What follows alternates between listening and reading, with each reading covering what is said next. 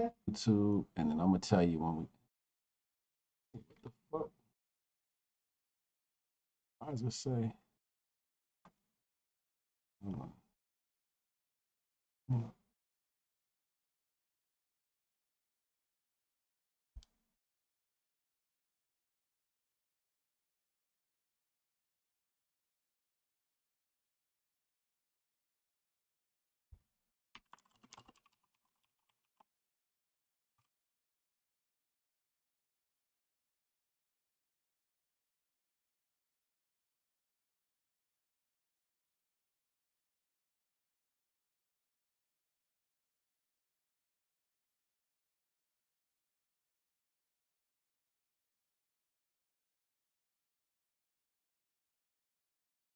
Okay.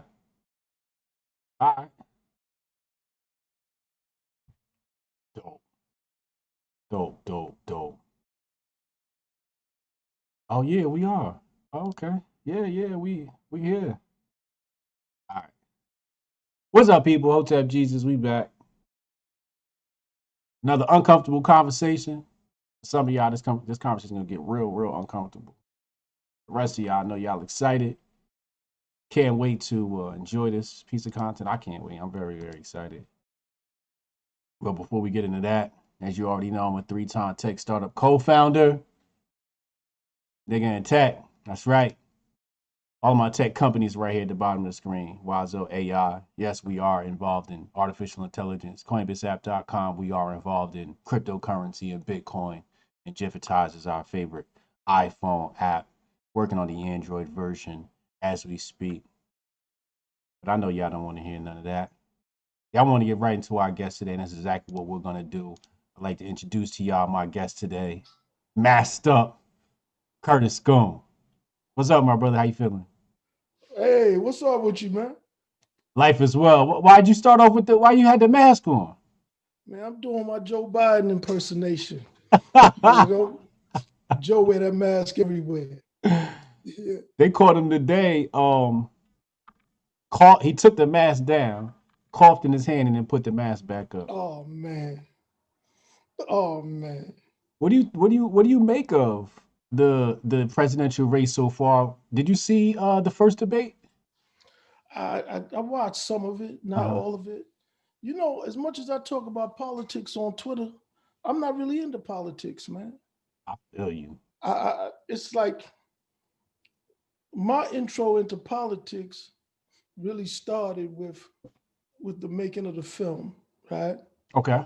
and and the making of the film that was uh black white and blue my film Right. black white and blue film.com for anybody interested but um the making of the film was a reaction to the to the way people were talking on twitter um around 20 2012 hmm 2013 you know the the political content just got so heavy with Trayvon Martin and then Michael Brown and all that.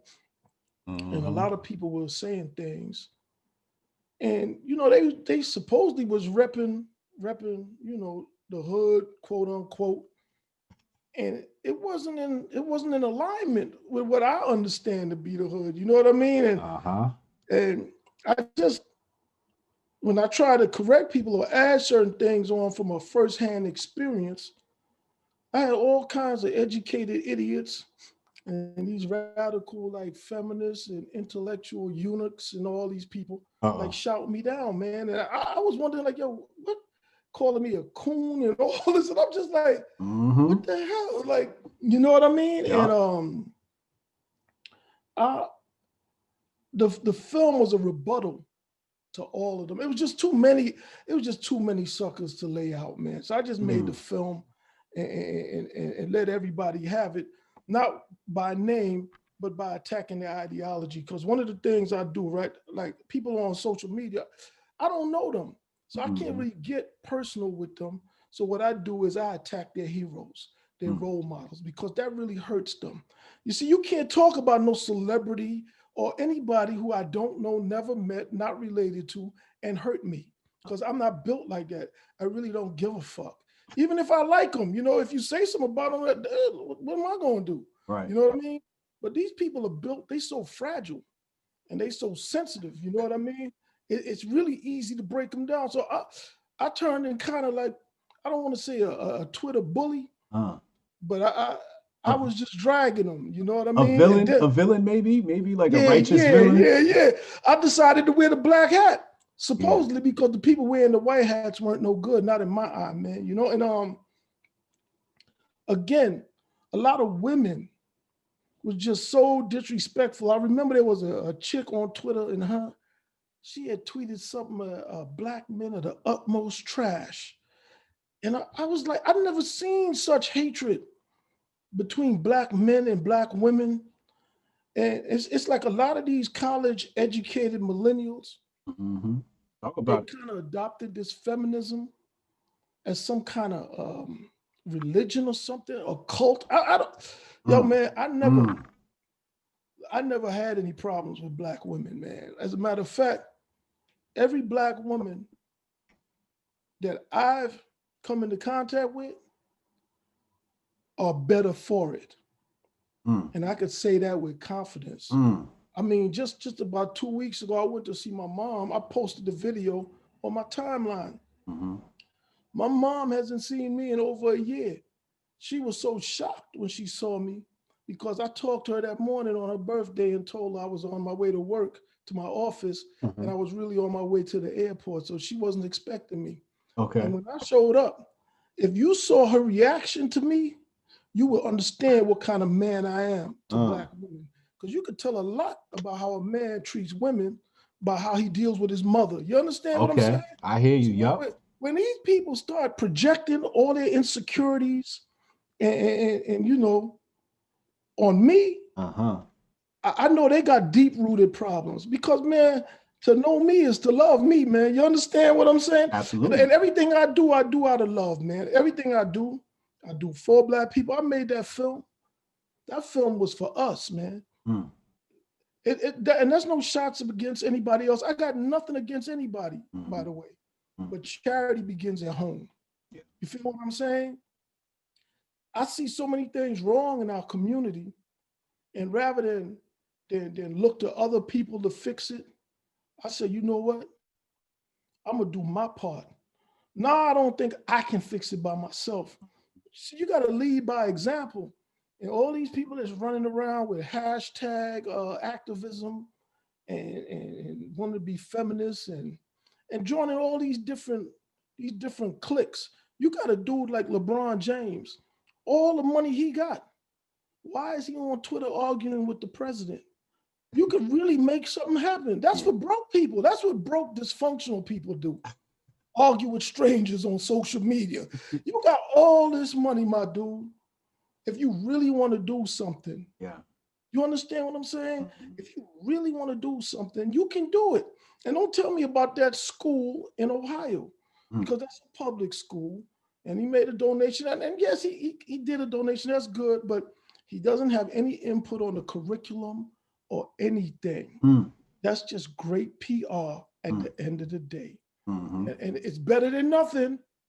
It's better than nothing, but let's call it what it is. These dudes, man, they have so many resources at their disposal. And it, it almost looks like it's one of two things going on. They're either duplicitous or they just don't know what to do. Mm. And if you don't know, man, you need to talk to somebody who do, who Mm. can help you go in the right direction. Because man, when, when I see men with paper and means on on social media bickering, and, and I'm just like, yo, what, what's that all about?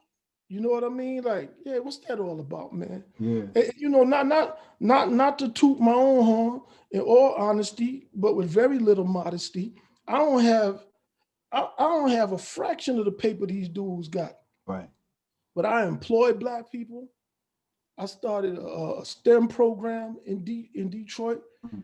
Coleman Coleman A. Young Educational Foundation.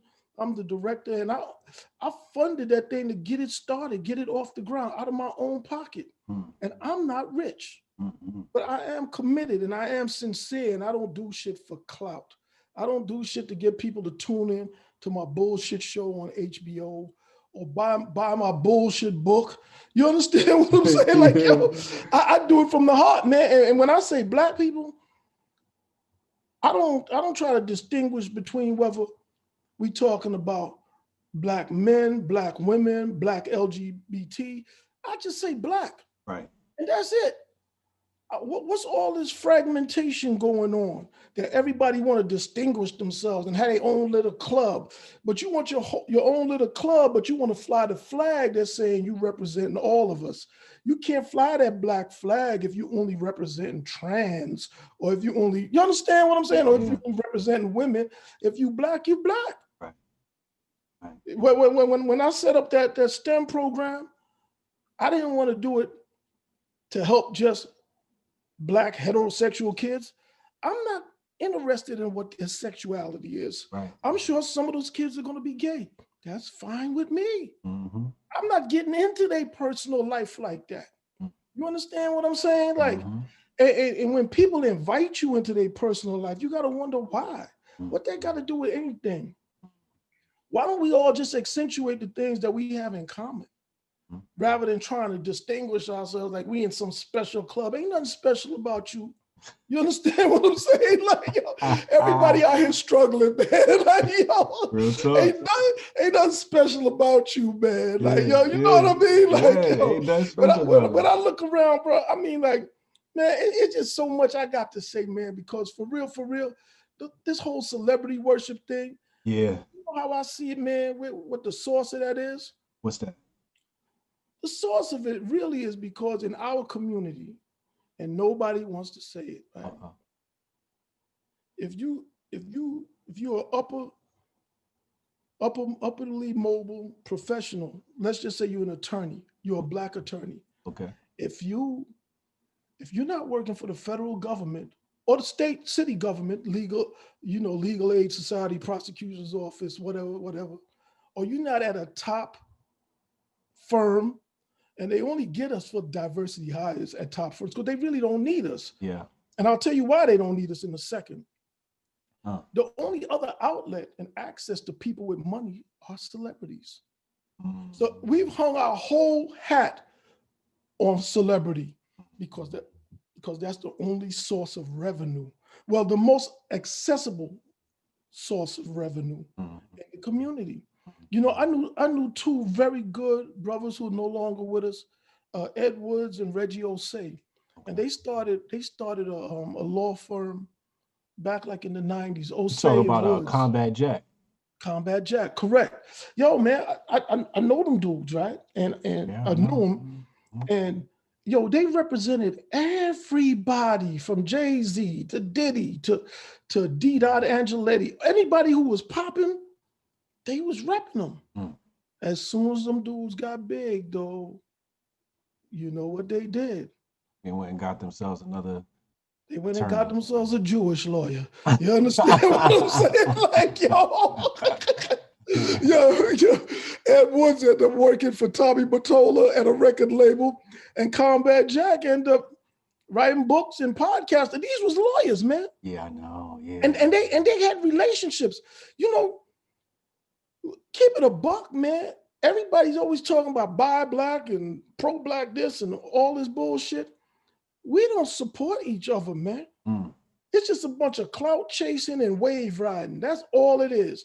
And, and, and, and- when you see, so a lot of times the people they chasing ain't really even popping like that. Mm. You'll be surprised that that you know fame does not always equal fortune. You know what I mean? But if you're not, if you're not, if you're not accustomed to money or being around money or being around power, you wouldn't even know what success really looked like or what power really looked like. You just be chasing a, the bright light like a gnat or something around it. You Mm. understand what I'm saying? Like, Mhm. and that's what goes on with a lot of us, man. A whole, a whole lot of us, man. But yeah, Ed Woods and Reggie Ossé, man, they they try to do their thing. When dudes was on the come up, they was rocking with them. That's Jay Z, all of them. Mm. Then they got too big for them. Mm. So basically, if if you're a black person and you're trying to do business, I mean, wh- wh- where you going? Me personally, and I don't care who, who don't like what I got to say. Mhm. I'd be damned if I if I start a business catering specifically to black people. my business is for everybody because I want everybody's money. Mm. You understand what I'm saying? Like Mhm. everybody money good over here, man. You know what I mean? Like yo, yo, look, look, look. Uh, you know, when people come up with business plans talking about they doing this just for black people, I'll be like, you sure about that? No, you know what I mean? Like, yo, yo, grand opening, grand closing. You understand what I'm saying? Like, yo, you, you feel me, man? Like, yeah. Oh man, I want everybody money, man. But Mhm. again, I got a commitment our community, all jokes aside, man, because I, I'm 56, man. I'm, I'm an older dude. I done been God through so many different phases. And, and you know, I, I've been a um I, I've done damage in the community and, and, and you know, I'm trying try- and I'm I've done good. And, I, Mm. and I'm trying to go out doing good. You know what I mean? Because Mhm. at the end of the day, man, you know, after after manliness, there can only be godliness. You dig what I'm saying? So as Mm. you evolve to a certain point, man, you gotta try to be as righteous as possible. You know, I went through the phases of trying to, you know, not trying to, but actually demonstrating my strength in all of these things. You know what I mean? Like, and that, that's like behind me now. You know what I mean? The strength is still there, but I, I've elevated to a different level. So I try to do bo- positive things and try to contribute. And when I speak ill of certain people that that are black, it's not because I'm jealous of them. It's not because I'm trying to tear down black people. It's because I see them as a problem, man. Mm. You, you understand what I'm saying? Mm. It's because I see them as a problem. And a lot of people, man, they, they just follow blindly Mm. behind people, man. And, Who, and- who, who are some of those people you think are are, are a problem? I mean, honestly, man, I like I like entertainers Yeah. to entertain. Right. They don't have a business speaking on anything outside of that. 99% of them. Right. Maybe 1% of them might know something. You know what I mean? Like, Like, Killer Mike or somebody like that. yeah, like, like, you know what I mean? Like Mike really know stuff about politics and history, but a whole lot of like, what the fuck is Cardi B doing intervi- interviewing Joe Biden? Like, yo, this is not, and but that that is a symbol of who they think we are. Uh, They think they got to go that low in order to relate to us. And I don't have anything against Cardi B. Right. You understand?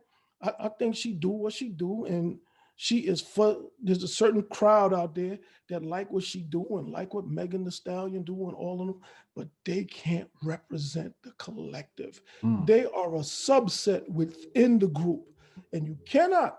You cannot have the minority representing the collective. You know what I mean? Mm. and and and and, and when you reward a thing, you perpetuate it. So Mm. if you re, if you're putting people on a pedestal for indulging in all kinds of deviant, debauchery, trollop behavior, that's that's telling these these little young girls that's coming up this is the way to go. Yep. Nah, man, that's not the way to go. And, and, they're getting their bread and all that, and that's good for them, man. Maybe that's all they can do Right. to get money. She don't strike me as being a Mensa member. You understand what I'm saying? So if she gonna be talking about WAP and all that, well, I mean, what do you expect from her? Right. You, you dig what I'm saying? Get yours, but you can't be a role model. And, and, and she's not the one that's even trying to be a role model Mm. we have a system that is consciously presenting false idols to people in our community to lead us astray. See, what we have are not leaders, we have misleaders Mm. on a political level, everything on a social level. It seems, it see, and when people talk about white supremacy, right? hmm You know, I, I, I that's a topic that I don't I don't like to get into because to me it, it almost feeds the um the whole victim narrative, right? Right. And and whether I'm a victim or not, I'm not gonna think of myself as one ever, man. Indeed. you dig what I'm saying? Hell yeah. Because that's like waving the white flag to Right, me. right. You, you you feel you understand what I'm saying? Yeah, you That's tapped like- out and gave up. Yeah, man. I'm still in the fight. or I understand the forces against me, Right. but but but I'm in the fight though, you know, and and and and, and when when they talk when I when I hear people talk about white supremacy, that's the thing that I don't like. I don't Mm. like the fact that people like Lyor Cohen and and and, and Jimmy Iovine Mm. and Bryan Turner and David Geffen Mm. and a whole lot of others, they make their money Mm. off of promoting and exploiting black dysfunction. Mm. And then they find black front people like a Dr. Dre or whoever to to to to make it seem palatable to us. Like Uh-huh. they give us our heroes. They make them. They make our heroes for us. You see, and I, and they are the people that I name because you got to look at it like this, right? Mhm. Jimmy Iovine's daughter went to uh, USC. Jimmy Iovine donated $30 million to USC. Dr. Dre donated 30 million to USC. Hmm. You see, he got to do what Jimmy do. As a matter of fact, I wouldn't be surprised if all 60 was really Jimmy money. And he said, Here, we're gonna make it look like you gave up 30. You dig what I'm saying? Like, no. Yeah, yeah, You, Yeah. you- you- you understand? yeah. They get money as long as they be good boys and good girls. Uh, and and again, I ain't gonna knock them for being that or doing that, but they can't be my spokespeople. Right. If you compromised and you broken like that, you cannot be my spokesperson. I'm not on the Forbes list. Probably I'll never get on there, and that's fine with me because that's not how I see success. Hmm. Success to me, Hotep is like I wake up in the morning, I start my day whenever the fuck I want to start my day. That's success. You understand what I'm saying? yes, Yeah, yes, I don't give a fuck about these dudes and all their cars and their cribs all over yeah. and all these nasty women they got surrounding them. I do what the fuck I want to do when the fuck I want to do it. Uh, And when people be talking about uh trying to get money, I'm getting paid and all, don't nobody pay me, man. uh, Don't nobody pay me. I pay me. uh, You understand what I'm saying? I pay me. The things I do, I do from the heart. The opinions I have, they are genuinely mine. mm, That's how I feel. yeah. I ain't out here auditioning for butter biscuits like them. They think that's what everybody do because that's what they do. They all out here trying to find a white zaddy to take care of them, Uh-oh. ideological one. Anyway, sponsor me, daddy. Yeah. I'll say whatever you need me to say. I'll be a good Negro that you want me to be. See, I ain't that dude, man. Uh, You understand what I'm saying? I ain't that dude, man. I, I, I'm my own man. And even when long time ago, even when I was in the street, I was never up under anybody. I got my first job when I was 34, Mm, four years old, man. And you know how I got that job, man? tell me about it. I, I was a member of a, a, a organization called the Coalition. Okay. And the coalition used to go around the job sites in New York and pressing the uh, the unions to hire minorities because the unions were all mob controlled. The real mob, not member of blood, bloods, and none of that. The real mafia. Yeah. They, the five families, they was controlling all the unions. And no blacks were getting hired. Mm. And I was part of an organization that went around and made them Mm. hire blacks, bro. We rolled up on a job site one time, man, and and we, we talked to the Italian shop steward and, and said, yo, you got to take some blacks so you, you can't work around because they was working in our community. Mm, You can't work in our community and not hire people from the community. right. You understand? Back then was when black people wanted to do construction. I don't think they want to do construction no more. You know what I mean? But Yeah, but, but, but, but, but anyway, but, but anyway, man, he Uh-huh. told us, he said, man, I, I got two black guys. And he pointed to two black dudes over there. And my man who was with us, he said, yo, man, those are your niggas. Take two hours. And he took two and we left. You understand? That's Mm. how we was moving, bro. You, you dig what I'm saying? Like, Mhm. man, I, No I fly take what I zone. Look, man, I apply pressure. It ain't no front. My record speaks for itself. I, I'm 56, and you go back to my neighborhood, and I ain't been around there in, in 25 years, man. And dudes who never even seen me know who I am. You understand what I'm Mhm. saying? Like, and, and that ain't me bragging, but sometimes you got to put it out there, man, because a lot of these bozos, they be thinking you and them are on the same wavelength. And we really not, man. Right. We really not on, on a whole different level. You dig what I'm saying? And Like, your and your your street resume is is uh how do you say well respected. Well, you you know, look, man. I, I, I, I'm gonna say this right. Um, one thing everybody know about me, man, is that just on on on a, on a mental,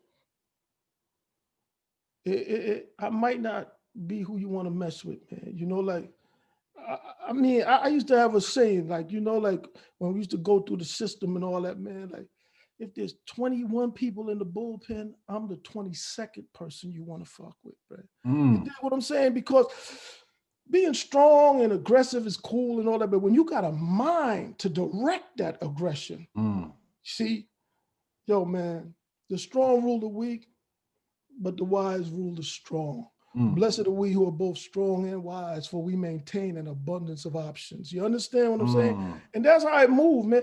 A lot of dudes got one or the other, but mhm. very few cats got both, man. Right, You feel what I'm saying? right. So I I I, I walked I walked a unique path all my life. Uh. And, and- and, you know, I still got some rounds in me, man. You know what I mean? Case cats want to rumble. I still got some rounds in me, champ. You know what I mean? Like, yo, man, that fire's still there, man. My look, man, I- my chi is strong, bro. I think some You know? people might not be aware, but used to be, I guess, like muscle for people back in the day or Nah, security. never, nah, I, I was never muscle for nobody, bro. You know, Okay. um, the truth of the matter is, man, I was always a, a, a thinker, man, first and foremost. Mhm.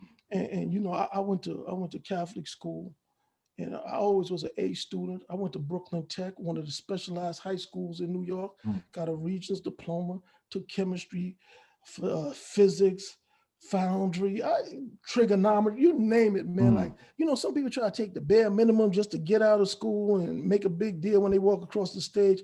Man, my joints was all top notch. You feel what Ah, I'm saying? Like, Wow. but what what happened was when I Did better than started, like, huh? Did better than me. yo, look, yo, look. When, when, when I started, uh, when I started like just being out out in the hood, man, you know, again, the intellect. I started recognizing that, you know, you got to speak to people in the language they can understand. You know, Right. if I get down there and, start talking about, you know, science and, and history, don't nobody give a fuck about that on the block, man. Right. You gotta go upside somebody's head, man. They understand that. They be like, oh, yeah, he bought that lie. You know what I'm yo, look, yo, look. You know what I mean? So Yeah. I you, I figured it out, man. And, and especially when you start having dudes around you who go hard, who, who put that pressure down. Even though you're the thinker and you're the asset, you need them to understand that you could do what they do and not just do what they do, but do it better. Because Mm. that's the only thing that keep them in line. Otherwise, man, they be looking to, to eat your food one day. You feel what I'm saying? Like, Absolutely. so man, they, people say it a lot, but I don't think they really understand. Like, you, you know, it, it- it's chess, not not checkers, man. Mm, You know what I mean? It's Mm. chess. You got to play the game from the neck up, man, mm, and, and master all the people that play it from the shoulders down. You feel me? You mhm. know, um, true story, right? So, and, and I'm gonna drop names because anybody could check, do anything. I don't give a fuck. I say what I got to say.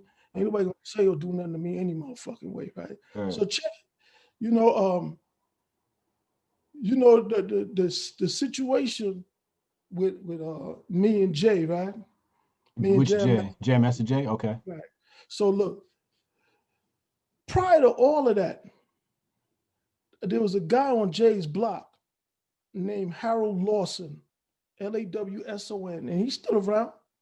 And Harold will verify for anybody that want to go ask him.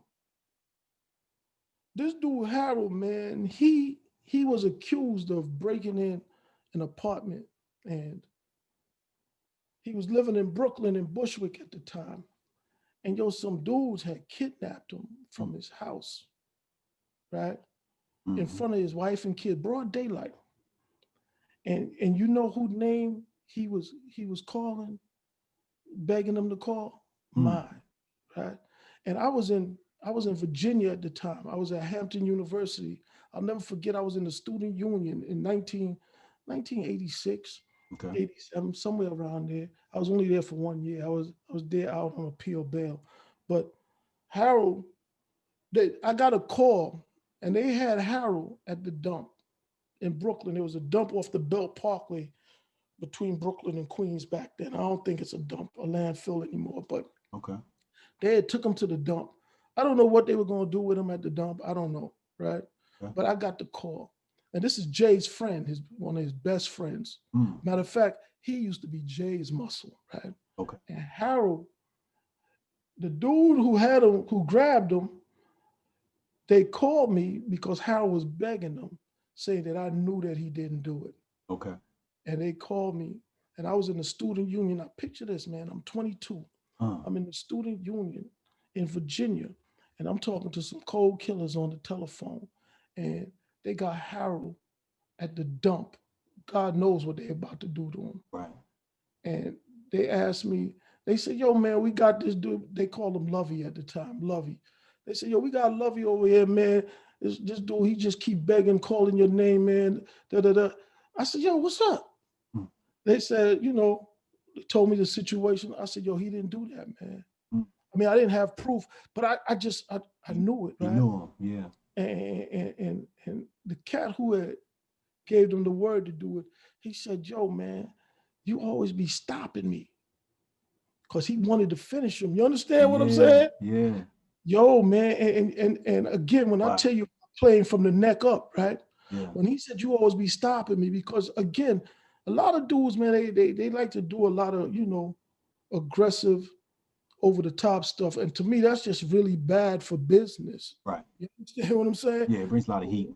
when he said that to me, man, I told him, I said, look, man, I said, just don't kill him, man. Mm. So he said, okay, because he wanted something. He had grabbed him. He Mm. didn't just want to let him go. Right. You know, he did. They broke Harold's leg, man, with a jack. You know, the old jacks and they used to be in the car, the big ones from back in the day under the Yeah. bumper. Yeah. They grabbed the jack. They hit him with the jack in his leg, and, he held the jack, and he wouldn't let go. And then when he wouldn't let go the jack, they shot him in his leg and left him in the dump. And I know this because Harold told me this, and Harold was always grateful to me for saving his life. Mm. You understand what I'm Yeah. saying?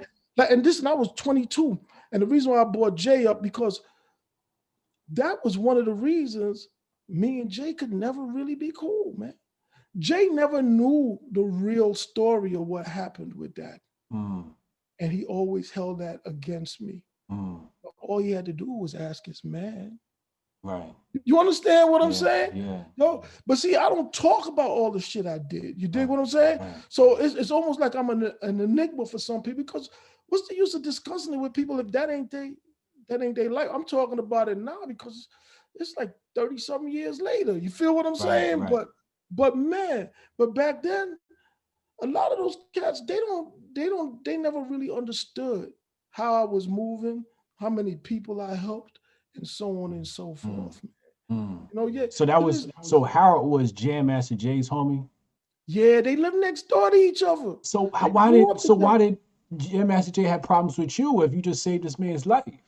I don't think he knew because he Oh. wasn't really in the mix like that. You know, like he was he was a cool dude, but he wasn't he wasn't he wasn't moving like we was moving. Man. Okay. You know, like he lived on the same block with um with Run's first wife. I think her name was Vanessa. Right. She's the one that got JoJo and Angie and the other and the other girl. And and that's how Run got to know Jay. Mm. And Run really put Jay on because that was like his hood pass. Cause he, you know what I mean? Because he ain't had no hood pass. You know what I mean? yeah, look, look. and, and listen, and Run, Run, Run was my man too. You know, we went to Catholic school together, me, him, and DMC. okay. Like I used to walk to school together and everything, but that was like up until like eighth grade. And by the time we got like 18, 19, you know, I we kind of like went different ways. As a matter of fact, Run used to DJ in my basement. You know what I mean? Yeah. Like, yeah, his real name was DJ Run. You know what I mean? Because he wanted to be a DJ, not a rapper. Okay. You feel what I'm saying? Yeah, like, you know, but but yeah, man, Run, yeah, Run put Jay on because you know, uh, Jay was his hood pass, man. Jay knew Mhm. everybody. Everybody knew Jay. Jay was a very likable guy. People liked him. Okay. You know what I mean? But nobody was scared of him though. Right. You feel what I'm saying? And recently, some dude came out. Uh, I think it came out. Some dude was indicted for. Yeah, yeah, yeah, yeah. I, I, I, I know, I know that Joker too. They, we all from the same, like literally around the corner from each other. Ronald Washington, Tenard, and Lil D, and all of them.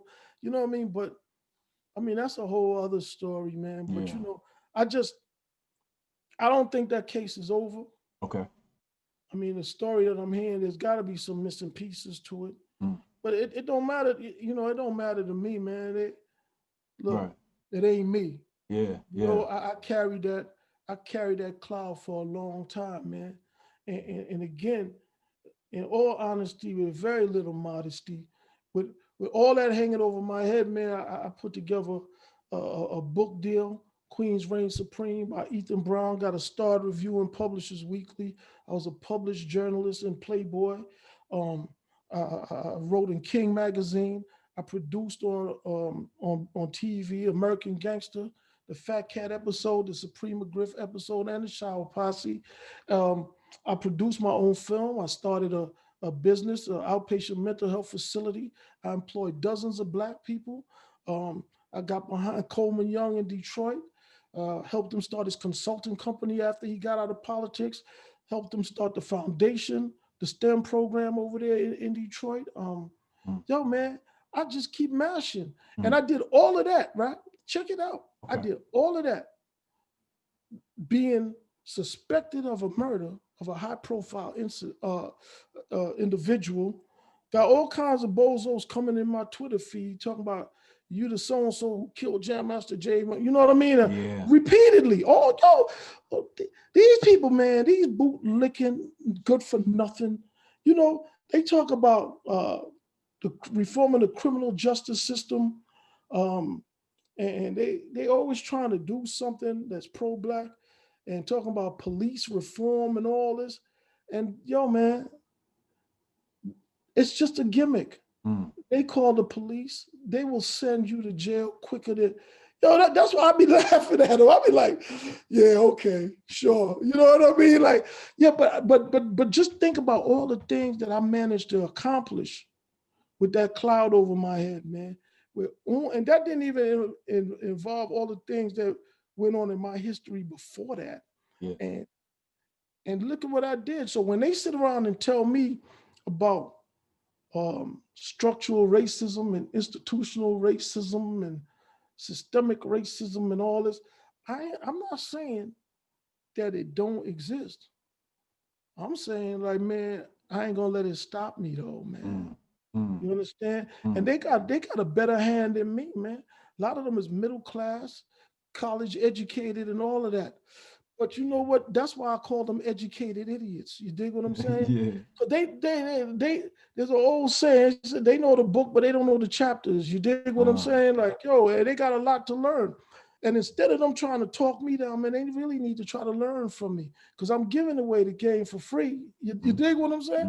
I Mhm. give away the game for free every day on that social media platform. Facts. Real talk. Facts, yeah. These kids don't know what's going on. Shout out to Halima. Thank you. She said uh she sent a four dollar super chat. Thank you very much. Shout out to Chad. Chad's in the building. Keep bringing these amazing guests. Uh, this one was a long time coming. I'm glad to see it happen. Peace and love to all of Hotep Nation, all of our allies. Hotep, appreciate y'all. Um, but yeah, I mean these these uh But they're not even kids, man. They be like in their late 20s, early 30s and stuff, man. but Like, they're not. For me, a kid is under 25, man. You know what I mean? Like, when I say kid, I mean like ask these cats who John Singleton is. They they are so detached from any part of black culture. You know, like you said, a lot of them go find a blackness at a HBCU. They not black until they get there, you know. man, man. But they don't know their history. They don't they don't know the code. you know, like it's a certain hidden culture and code in, in, in black culture. They don't know none of that. And so I say young, I mean very much young as in young. Well, they're and- immature. They're immature for sure. okay. You know what I mean? They, they also don't have a lot of self-respect, man, you know, Mm, because it- it's so quick to easy to disrespect people, man. And, Right. and you know, like somebody like me, like I, I'm giving you the Disney version of my past. You dig what I'm saying? And, and when you meet me, I'm gonna be as polite as can be. You, you understand? But right. but you'll find that with people of a certain cloth because they understand that when it's time to go, it's time to go. But see, lip professors, man, Mm. they think when they talk, you're just gonna talk and it's gonna be a tongue wrestling match. They don't understand that you know they might say something and it might be off with their head. You understand? They'd be like, yo, why'd you do that? You, you feel what I'm saying? Mm-hmm. Like, yo, because they they they in a world where everybody's just so freely free with their words and and, and disrespect and they never have to deal with the consequences of their actions. You Mm. know, you, you understand what I'm saying? Like, Mhm. So I just I just let it be and, and let it go, man. You know, but um, but yeah, that that that that was that, man. But uh, the other thing I wanted to ask you, man, another they they call me Hotep all the time. I don't even know what Hotep is. What is Hotep, bro? They, they they say it like it's an insult. You know what I mean? They always calling me Hotep. I be like, I don't even know what that is. You know? Yo, any any black person who has that that mindset that you have, where it's like, all right, maybe this white supremacy thing may exist, but I'm not about to acknowledge it and give credence to it because I'm too busy building my my own empire, right? I'm too busy, you know. They're gonna call that Hotep. oh, you right? okay. It's just that mindset that they, you know, don't like, and um, so that's how I got my name because I was online uh talking about how Black Lives Matter was a ruse, and we'll talk about that. And hmm I was exposing a lot of that stuff. I exposed DeRay, I exposed Shaun King 2015. You know what I mean? I Like, remember. I remember when you did that. I, I remember that. yeah, I remember you responded. You like, oh, okay, you a real one. Yeah, yeah. I remember when you did that. Yeah, so you know, so they called me Hotep. I'm like, you can't be a Hotep. Hotep means uh satisfaction, if you ask Shaka Akmos. And some of the other definitions might be to be at rest or to be at peace. So we use it as, you know, you just heard us use it as a greeting before Hotep, you know, whatever, whatever. But it was never a Mhm. noun. You couldn't be a Hotep. But when they started calling me Hotep, I'm like, you know what, fine. Like, I'm gonna have to preserve this You ancient term. embraced it. Yeah, Got you. yeah. So now they use it as a pejorative, and I'm just like, where do we go from here?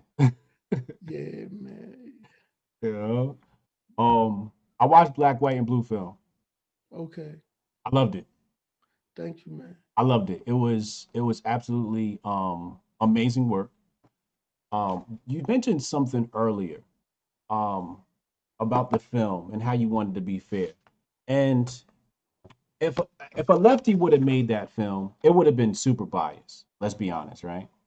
hmm You didn't make the film biased. It was actually quite objective. And and they still hated on me, bro. I don't get that. Like, first of all, I want to know what made you want to be objective instead of completely biased and say, you know what, I don't agree with these Black Lives Matter cats. I'm not even going to give them a voice. What made you say I, I have to be fair?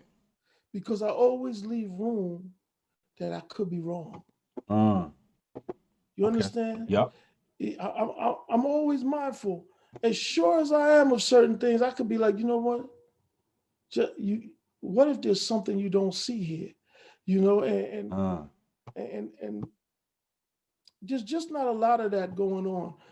One of the things that when I was doing the film, and let me let me say this too about the film, right? Okay. You gotta you gotta look at it. It's it's very objective. Yes, Black Lives Matter got got got thrown under the bus, but I had plenty of people in there who thought it was great, Mhm. including my guy in Detroit, Coleman Young. Right. Listen, just to go off on a tangent a little bit, he is a, a Democrat, a self-described progressive, and he thought he thinks Black Lives Matter is great. Right. But I support him and I work with him. And I don't agree with any of those things. But that's because the big picture is through him I can help people who look like me. Mm. See, and, and- that's the thing. I just accentuate the things that we have in common. I'm not one of those people running around looking for reasons to cancel anybody. Right. Yo, we could be very different, but if there's some way we could come together to help the greater mission, Hmm. then let's do that. So do you And- think do you think that you because you you're doing this because you actually care. So do you think that everybody else doesn't actually care about the black community? They They're might just clout hustling. They might be fucking hustling. Yeah. That that's the conclusion I'm coming to. You know what I mean? But but but uh but again with the film, right? Uh-huh. Self-funded. Right. Yo, man, a black female director? Mm. I mean, that's the wave right now. Right. Yo, man, if you look at every film dealing with racial trauma in our community, just look at who makes the films. There's almost like sometimes there'll be at least 40 to 90 people involved, Mm. and 98% of them will be white. Mm. You understand? Yeah. So yeah, and and and you got to be asking yourself, why are so many white people so concerned about our issues? And if you're really concerned, why don't you do something except make films about it? And that's because the documentaries are all propaganda. Every last one of them, from that Sandra Bland to Kalief about 13? huh? 13. I, I didn't see that, but Okay. if Ava DuVernay's involved with it, it's propaganda. You understand what I'm saying? Yo, I don't even have to. I just need to see the names. I'll be like, okay, bootlickers are us. Now I don't need to. I don't need to bother with that. My my my man, my business partner, he put me onto the 1619 joint. I looked at it. I I, I, I see. I'm like, nah, I don't need to watch this because I Mm. already know what the intent and purpose is behind it. Okay. You know what I mean? But uh, Asia Norris, black female. Asia was only 25 when that film was fin- finished. Right. If we had went, if we had went hard body and uh, uh, bash Trump and, and and praise Black Lives Matter, she probably would have been on Good Morning America. You Oh, understand what I'm saying? It's all rigged, bro. There was a there was a um a young black chick that made a document a documentary called Whose Streets okay. and um it was at Sundance, and there was a fictitious lesbian couple in the in the film, but all the real drama uh, um, in Ferguson. This film was about the upri- the riots in Ferguson. They call it uprising. They got all these glamorous names for just what we already know is just you know whatever. Instead, with all the real drama in, in Ferguson, she she made a documentary about a- a fictitious lesbian couple. And it got picked up at Sundance. Yo, anything these people celebrate is full of shit and it ain't for us. Fuck the Grammys, fuck the Oscars, fuck Sundance, fuck all of this shit, man. and if you're running behind it, you've been had, you've been hoodwinked. Mm. You know, all, all you're really doing is trying to be one of their tools when you're running behind it. Because when you see what's really going on, what the fuck is a Who Streets? Has anybody even seen it? No. No, They never heard of it. showing, they showing you. If you want, if you want some butter biscuits, you gotta, you gotta, you gotta push, you gotta push this narrative here. Yeah. Poor helpless Negro, and those good white folks, we gonna come to the rescue. You understand what I'm saying? And that's the white supremacy that I got a problem with. I Mm. don't need you to help me. I need you to get the fuck away from me. That's what I need. You know what I mean? Like Yeah. people talk about Proud Boys and this one and that one. I don't even know what the Proud Boys. I just heard of them this year. I don't even give a fuck. I don't give a fuck about the KKK. Fuck all of them, man. Like, listen, when you look in your neighborhood and you complaining about gentrification, Mm. it ain't the fucking Proud Boys or the KKK. Ooh. You understand? Like, I don't. under- These people are just they either disingenuous or they just confused like a motherfucker, man. They can't they can't see the forest for the trees, man. You, you understand what I'm saying? Like, but but again, the film, the film to me was a work of art because it wasn't perfect. It had technical imperfections, but when you think about it, the content and the backstory that I put that film together with everybody from Twitter, from Fonte and Zoe, from um, who did the music. They did the score. I wrote the fucking theme song, Black, White, and Blue. Huh. Me and Asia did everything, carried all the equipment, cameras, booked interviews, uh, did the interviews. Like, yo, man, this it was a Herculean task, bro. Mm. You Mm. understand what I'm saying? It, it- it really was. It really was. And instead of us getting commended for it, I got all kinds of fucking imbeciles, educated idiots. Yo, I get, and, and again, I don't want to say it, but I'm going to. Because Okay. I think some of these people need to be shamed, man. Mm. Yo, you go ahead and you read the reviews for that film. Yo, man, so many white people bought the film and loved it. Uh-oh. So many. Uh, I'm not saying that black people didn't buy. Listen, man, the film only cost three ninety nine to rent right. and nine ninety nine to buy. I bought it. Yeah. You you understand what I'm saying? I mean, goddamn, that's that's like a a, a- latte and a, a pumpkin loaf or some shit. Like yo, you know, like yeah. You can't tell me you ain't got the money. You got it, Yeah. but you ain't got it from me. Uh, You know, if I get Kaepernick or or, or LeBron to to co-sign it, then the, the cloud chasing and the wave riding start because there's just too much of that ingrained in our collective personality. You understand? Yo, that's it's it's how not do you deal with that emotionally or psychologically, or do you? Yo. Does it not even affect you?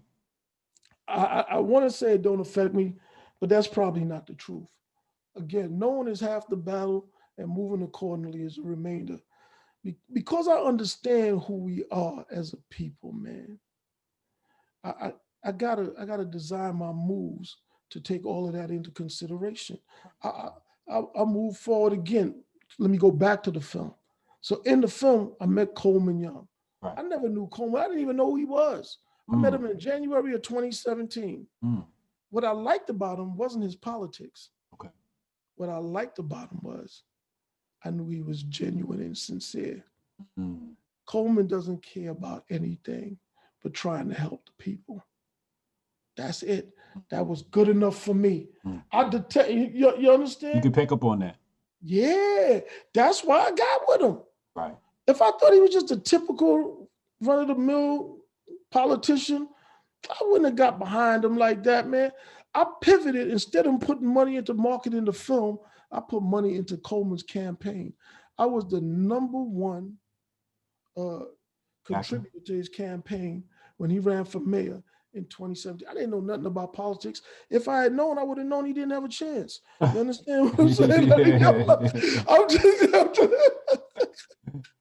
yo, but but I'm passionate, bro. I'm passionate in, in all things. You dig what I'm saying? like, yeah, yeah, yeah. yeah. But I Not think that's a valuable lesson to learn.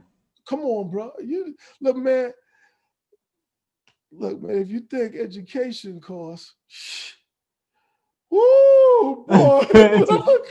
That's Yo, but that's the best education is the real life man, stuff, right? but but but but guess what I learned then, right? Uh huh. I learned all this like talking about you're gonna do this for black people and all that. That don't really mean nothing. Mm, It, it, it doesn't move the needle, bro. Mm. Detroit at the time was 83, 85% black. Right. Coleman's father is a is a iconic mayor. They they try to say he's a crook. He's never been indicted, nothing. Mm. What happened was when he became mayor in, in 1973, the first black mayor, the city of Detroit was doing maybe $30,000 business with uh, with black businesses. By the time he by the time he left in in 1993, it was doing 200 million dollars in business with Mm. black businesses. So a lot of people ate. And the same thing went on with Marion Barry in DC. What happens is that 200 million had to get diverted from somewhere else. Mm. And those are the people who are left pretty bitter. You understand what I'm Mm, saying? Because mm. they think they supposed to get everything. You know, and every now and then you get black men like a Marion Barry or Coleman Young, the first, who be like, nah, nah, nah, nah, nah. You, you, you, this is for us over here. You, you dig what I'm saying? Yeah. Anyway, given the father's legacy, the father made so many millionaires in that town, from Dave Bing to to um, Dennis Archer, uh, Senior, all these people, man, they, they all came. they- Coleman's father gave them their first shot. Mm. But when he ran for mayor, man, he ran against Mike Duggan, who was uh, who was the incumbent, and he was the first white mayor since Coleman's father. Uh, After Kwame Kilpatrick, the black people said they ain't want no more black mayors. So they, Mike Duggan was a write-in candidate. They wrote his name on the on the ballot. Some of them even wrote the white Mike Duggan because there was somebody else who, yo, yo, look, look. I'm not making any of this up, man. We are a damaged people, bro. And a lot of it is self-inflicted, okay? And, and nobody wants to address that because it's like, you know, fuck the police yeah. and white supremacy and slavery.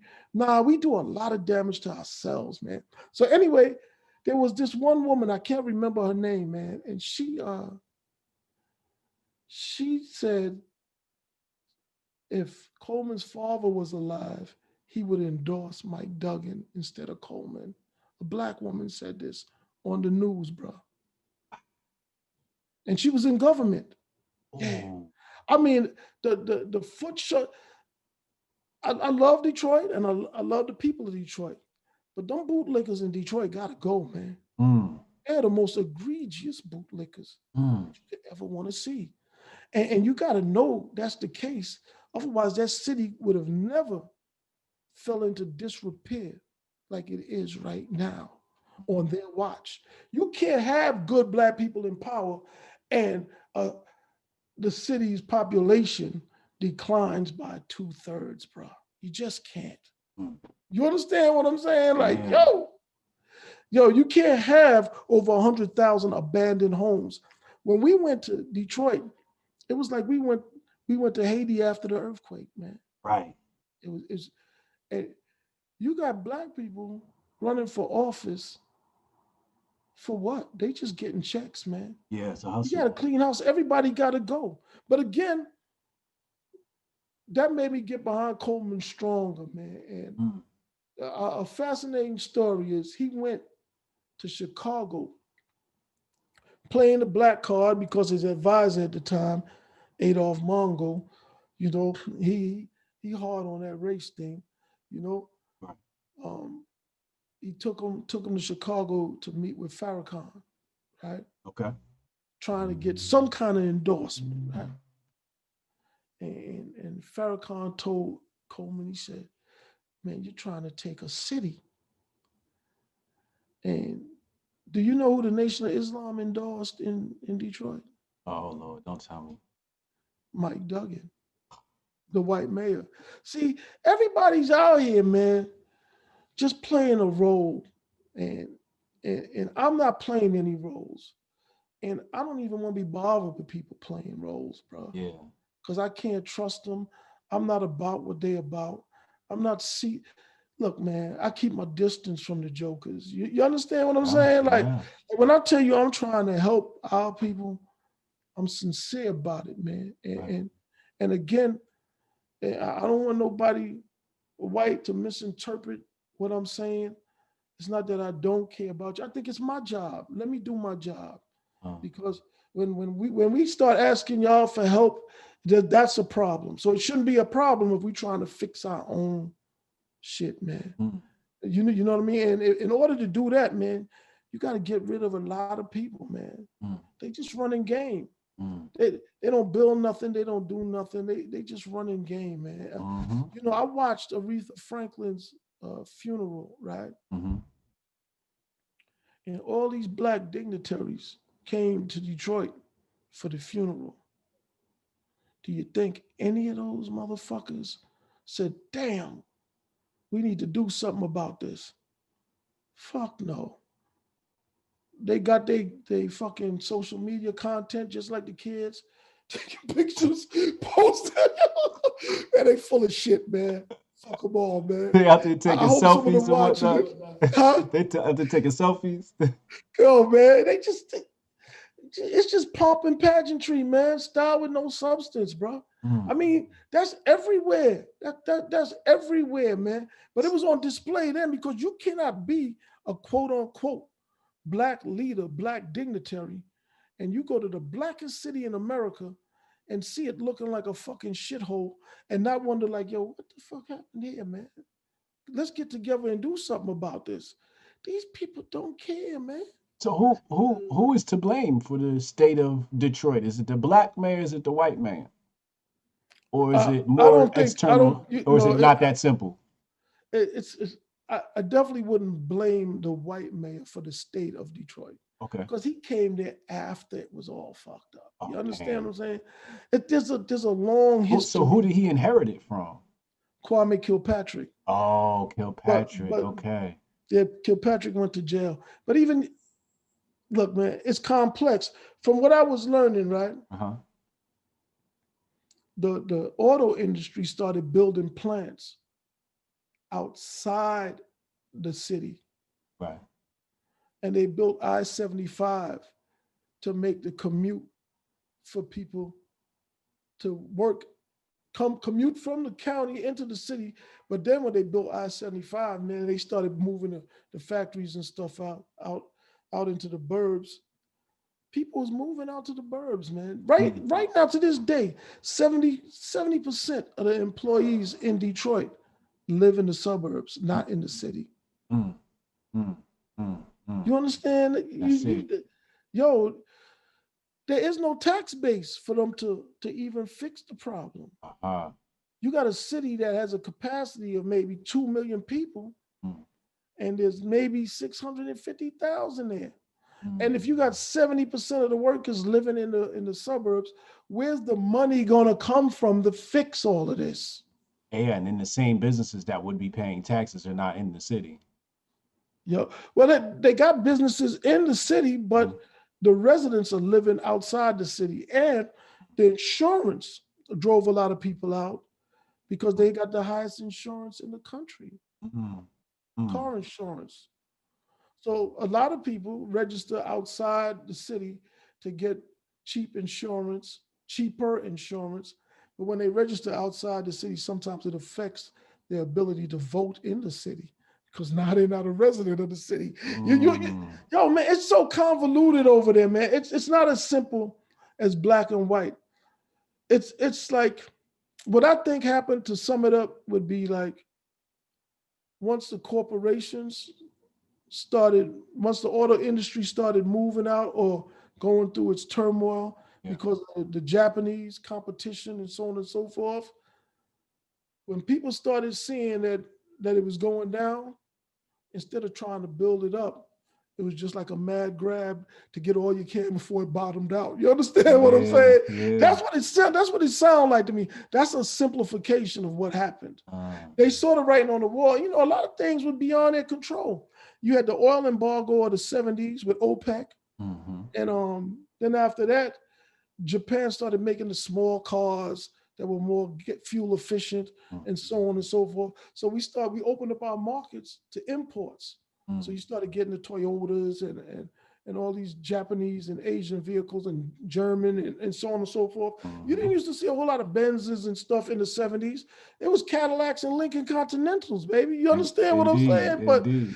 but but but when the, when when when when uh, the oil embargo and everything came, things changed, man. By opening up the country to the imports, it hurt the American auto industry.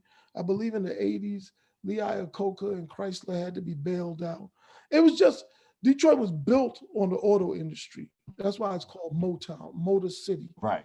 and, and so as the as the American auto industry started changing, declining, and you know doing different things, having assembly plants in Mexico, it affected Detroit. Yeah, same thing with uh Akron, Ohio, and the or Yep, the tire industry, you know, took a hit.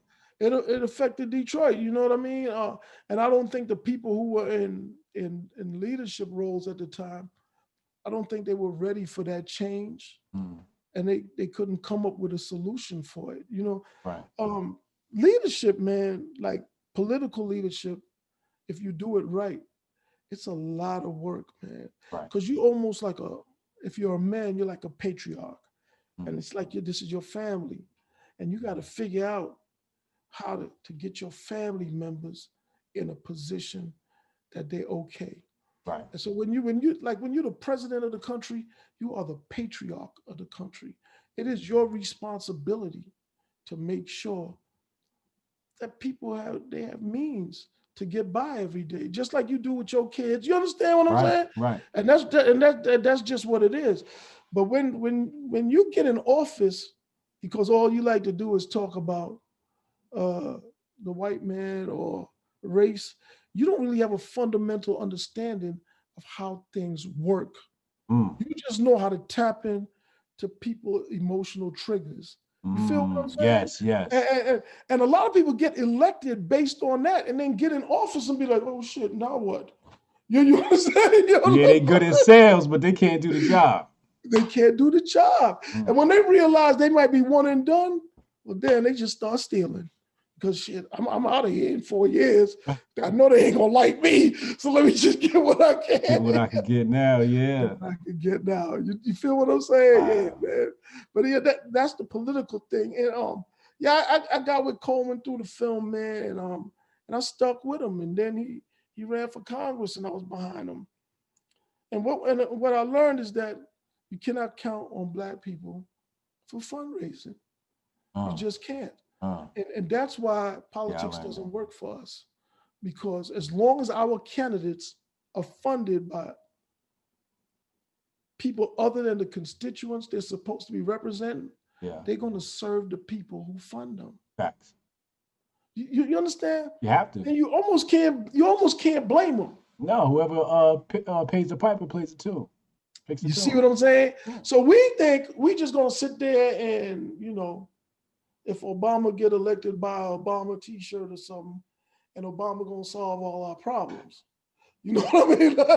look, look. It, don't work like that though. You Uh, dig what I'm saying? Like, Yeah, yeah, it, it, it just don't work like that. And um, and I learned all of it, man. I got a crash course in politics from making that film, man. And I started seeing what the problem was. Mm. So now, again, in, in, in all honesty, Coleman is not expressed a desire to run, but I want him to run, and and that's why I'm working with him, because I'm build I'm uh, I'm working with him so he can have something to point to other than who his father was. Or you, you understand what I'm saying? Mhm. So he got his consulting company. He's about to start doing things to help um, Detroit residents. Uh, I wrote the radio spots. We're gonna start running it because Detroit um, homeowners were were overtaxed to the tune of six hundred million dollars in property taxes. Wow. And from 2008 to now, a third of all foreclosures in Detroit were tax foreclosures.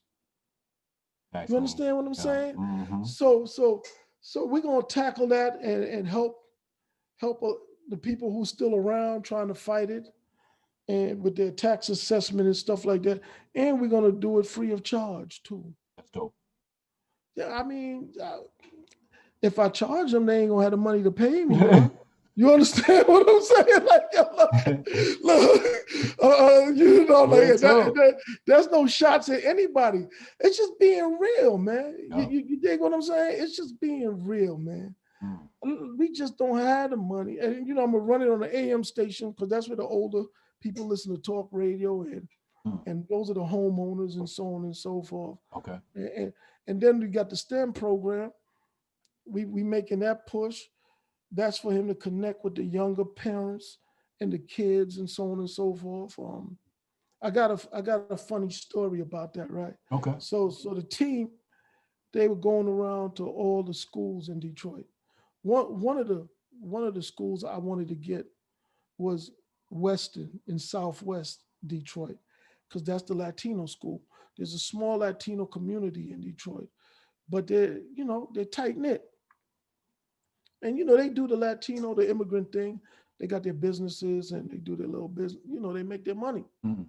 why did I want to target the Latino school and the Latino community? Because in event in the event he run again, I at least believe I can get some money out of them.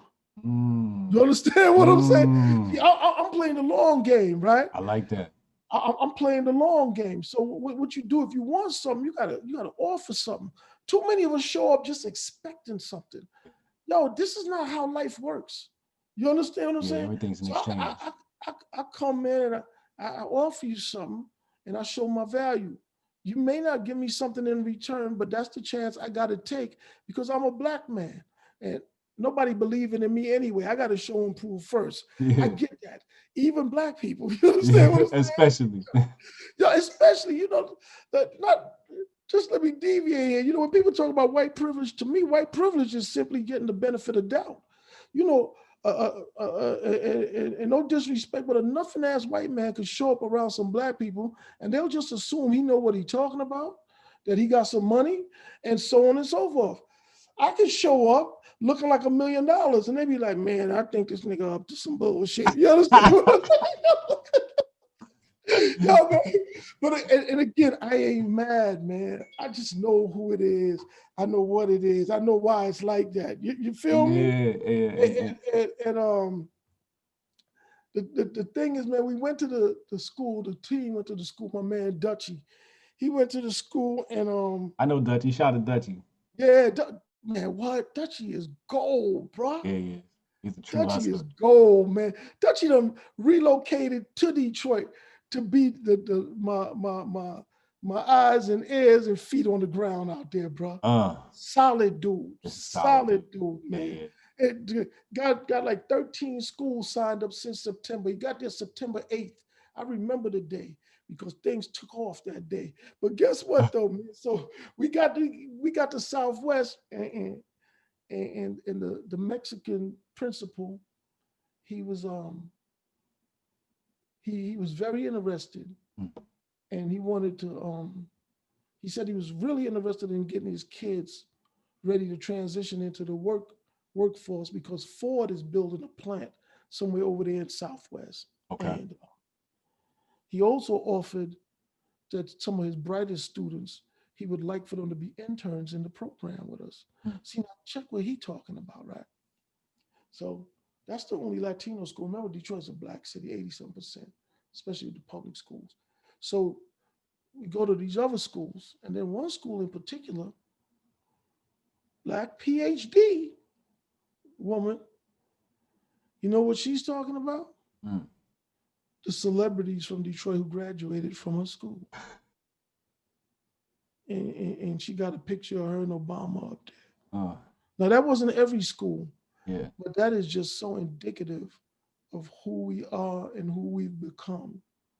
You know, it, it wasn't even about the kids that was there. Like the, the, the Latino dude was like, listen, I want these kids to get the training so they could go work in that plant. Right.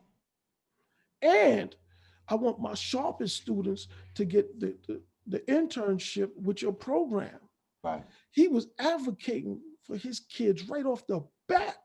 Mm. You cannot tell me when his kids happen, I'm not saying they will, but when they happen to outperform our kids, you can't tell me that it's racism that did that. Mm. It's a different level of focus. Mm. You know, and um, look, man, I, I I wake up every day, bro, and I work. I work from the time I, I wake up, man. I'm on the phone, and me and Dutch are strategizing, and I'm doing all this, and I'm not getting paid for any of this, man. In fact, it's only costing me. Right. And then I got these know nothing flea bags getting on social media and, and talking reckless to me Mm. with all with their word salads and all they all they worthless ass degrees and shit. Like, but you ain't doing nothing though. You you ain't doing nothing. No skin in the game. waiting. No dog in the fight. No dog in the fight, man. Just get out. Yo, man, it's for real. Anybody, anybody can feel free to just holler at me and be like, you know what, man? I see what you're doing. Look, I, I, I want to get with you, man, but do me a favor, man. Could you could you tone it down a little bit? Yo, I would listen to that. Right. Right. I would, Right. I would listen to that. Yo, man, I'd be like, for real? It bother you that much? I said, all right. Yo, and- but you got to be offering me something. You cannot critique me, try to censor me, Yeah. and you ain't doing nothing for me or anybody else. Shut the fuck up. Yeah. Yeah. You, you really need a slap in your motherfucking face, man. You dig what I'm saying? Like real talk. And, and, and, and we just like to talk, man. It's just all this yappity yap, yappity yap. Talk without qualifications. Yo, man, what have you done? Right. What have you done? Point, point, point to your resume, man. What, what have you done? Mhm. You, you dig what I'm saying? Like, Right. what have you done? Yeah, that's and- important. And, and Let me hop into these super chats real fast. go ahead. Um, Brody McFarland says, shout out to Hotep School. Oh yeah. He's out here. Much love, everybody. End game. He said, uh, like to see the uh Verse Deny uh Henry of Truth or Talk YouTube channel. She tried to catch you some time ago for an interview. She's an anti-vaxxer. And um, yeah, just tell her uh email me again. I might have missed it. Uh Robert Grafton, 499 super chat, because I'm definitely want to talk about anti-vax. It's very important to me. Said Hotep. Thank you, Robert. Kent Thoreau, what up, homie? See you tomorrow morning at the summit. Uh Ken said, uh Another insightful conversation. Thank you both for setting this up, Hotep and Bill. Oh yeah. Um you you dedicated the film to uh Darren, Darren Seals, Seals. What That's what right. made what what was the motivation behind that? because to me, Darren, uh, I seen him right. I, I watched him on social media. Um, I think we didn't interact directly, Mhm. but we interact in a in a thread, right? Okay. And, and if I'm gonna be 100 percent honest, I um I liked his heart. Yes. but I didn't I didn't think he was moving right because there was times I seen like I saw something with him like flexing some money or something like that. You know what I mean? Okay. Like yeah. yeah, and I'm that's a big no no with me. You know what I mean? Right. Like, I, but but again, I had to take in consideration his age. I think he was like 27 or something Young. like yeah. that. Yeah. Young boy. Yeah. You know, and, and I, I'm I'm a, I'm an elder statesman in this thing, so I'm gonna have a different code.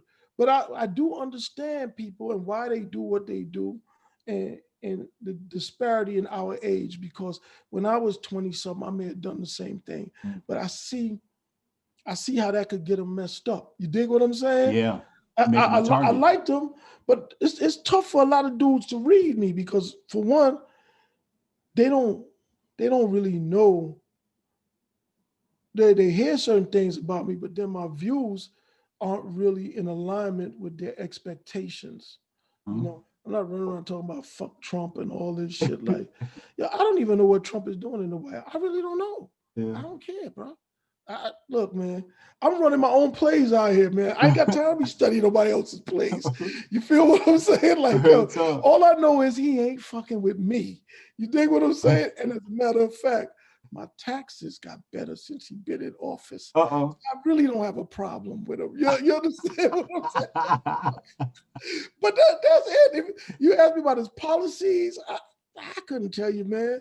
Right. They say he didn't let black people uh, rent in his properties in the 70s. I mean, shit, in the 70s, Joe Joe Biden didn't want uh, black people in white schools. I mean, like, I don't I don't Yeah. understand what these people are talking about.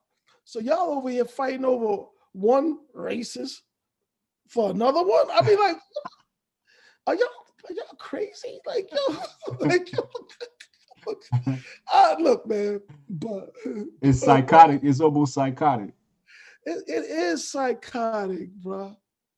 It is psychotic. But what was your question again, man? Look, man. Look, Nah, it was, we was talking. Um, we was talking about Darren Seals and your motivation. Oh, Darren for, Seals, yeah, Darren, yeah, Darren, Darren, strong young brother. yeah. I didn't like the fact, the circumstances of how he died, that he was killed. Nobody was ever caught. He was found in his vehicle with the vehicle burning, and and and I did not want that dude to just be a footnote in history, because I think, man, he was on his way to being a real, sure enough soldier for the cause, man. And he just happened to be one of the early casualties. And and, and when when you see his name at the end of the film, it says gone but not forgotten. I never met this man, Mm. never talked to him on the phone or nothing. But I'm watching, man. I know who the suckers are. And I and, and I, I know who got potential. You feel what I'm saying? Like Mhm. real talk, man. I spoke to Darren Seals. Did Uh, you? Yeah, I, I spoke to him um right after the whole Mike Brown situation because you know I was on YouTube and doing my thing and um he was actually putting in work in the community. He was telling me about the community centers. like. Yeah, he was funding community centers and putting together. Well, the the first initial Mike Brown protest was part of his organization. You know, he he he had a lot to do with that before it got um, co-opted by Antifa. Um, Oh wow. Antifa was around back then? Yes. So uh Darren Sales account, he said, you know, I think maybe second night of protesting, third night, I forget what it was, but he said like these mysterious white dudes would show up and start throwing stuff at the cops. And he, he you know, him and his homies was like, yo, chill, like we're not here for that. We're peacefully protesting and y'all trying to incite violence. And you know, the white dude was like, oh my bad. So you had these agents provocateur that were implanted in these things very early. Because you got to remember it, it, it hit national news almost immediately. Yeah, and, and and that's you know that's that's another thing. for brothers out here. You gotta be real careful what you say on social media. You know, Yeah. if you got any kind of radical sentiments, don't post it on social media, man. Right. You know, do not, because I, I find like a lot of these dudes. But again, that's because they ain't really gonna do shit, right? So they talk about it Yeah. and they, they say all these things, these these wild, outlandish things. Fuck the police, this, that, the other. But then when when something happened, the police always go to their social media page and content, and it almost convicts them even after death posthumously. you know what I mean? Like, and, and, and not to put a tinfoil hat on or anything, who knows what's really going on out here with people just doing things that's out of character and so on and so forth. And you just aided and, and abetted your own, you know, scapegoating by your social media content. Nah, you, look, man, listen, let me tell you something. You'll never see me posting anything anti-police, Hmm. anti-American, hateful towards anybody on Hmm. social media. You understand what I'm Yup. saying, bro? Yeah. Towards anybody. Mm. You got to be real careful with that. And when I see dudes doing that, I just know they never been in the trenches before. They Mm. don't even really understand what's going on.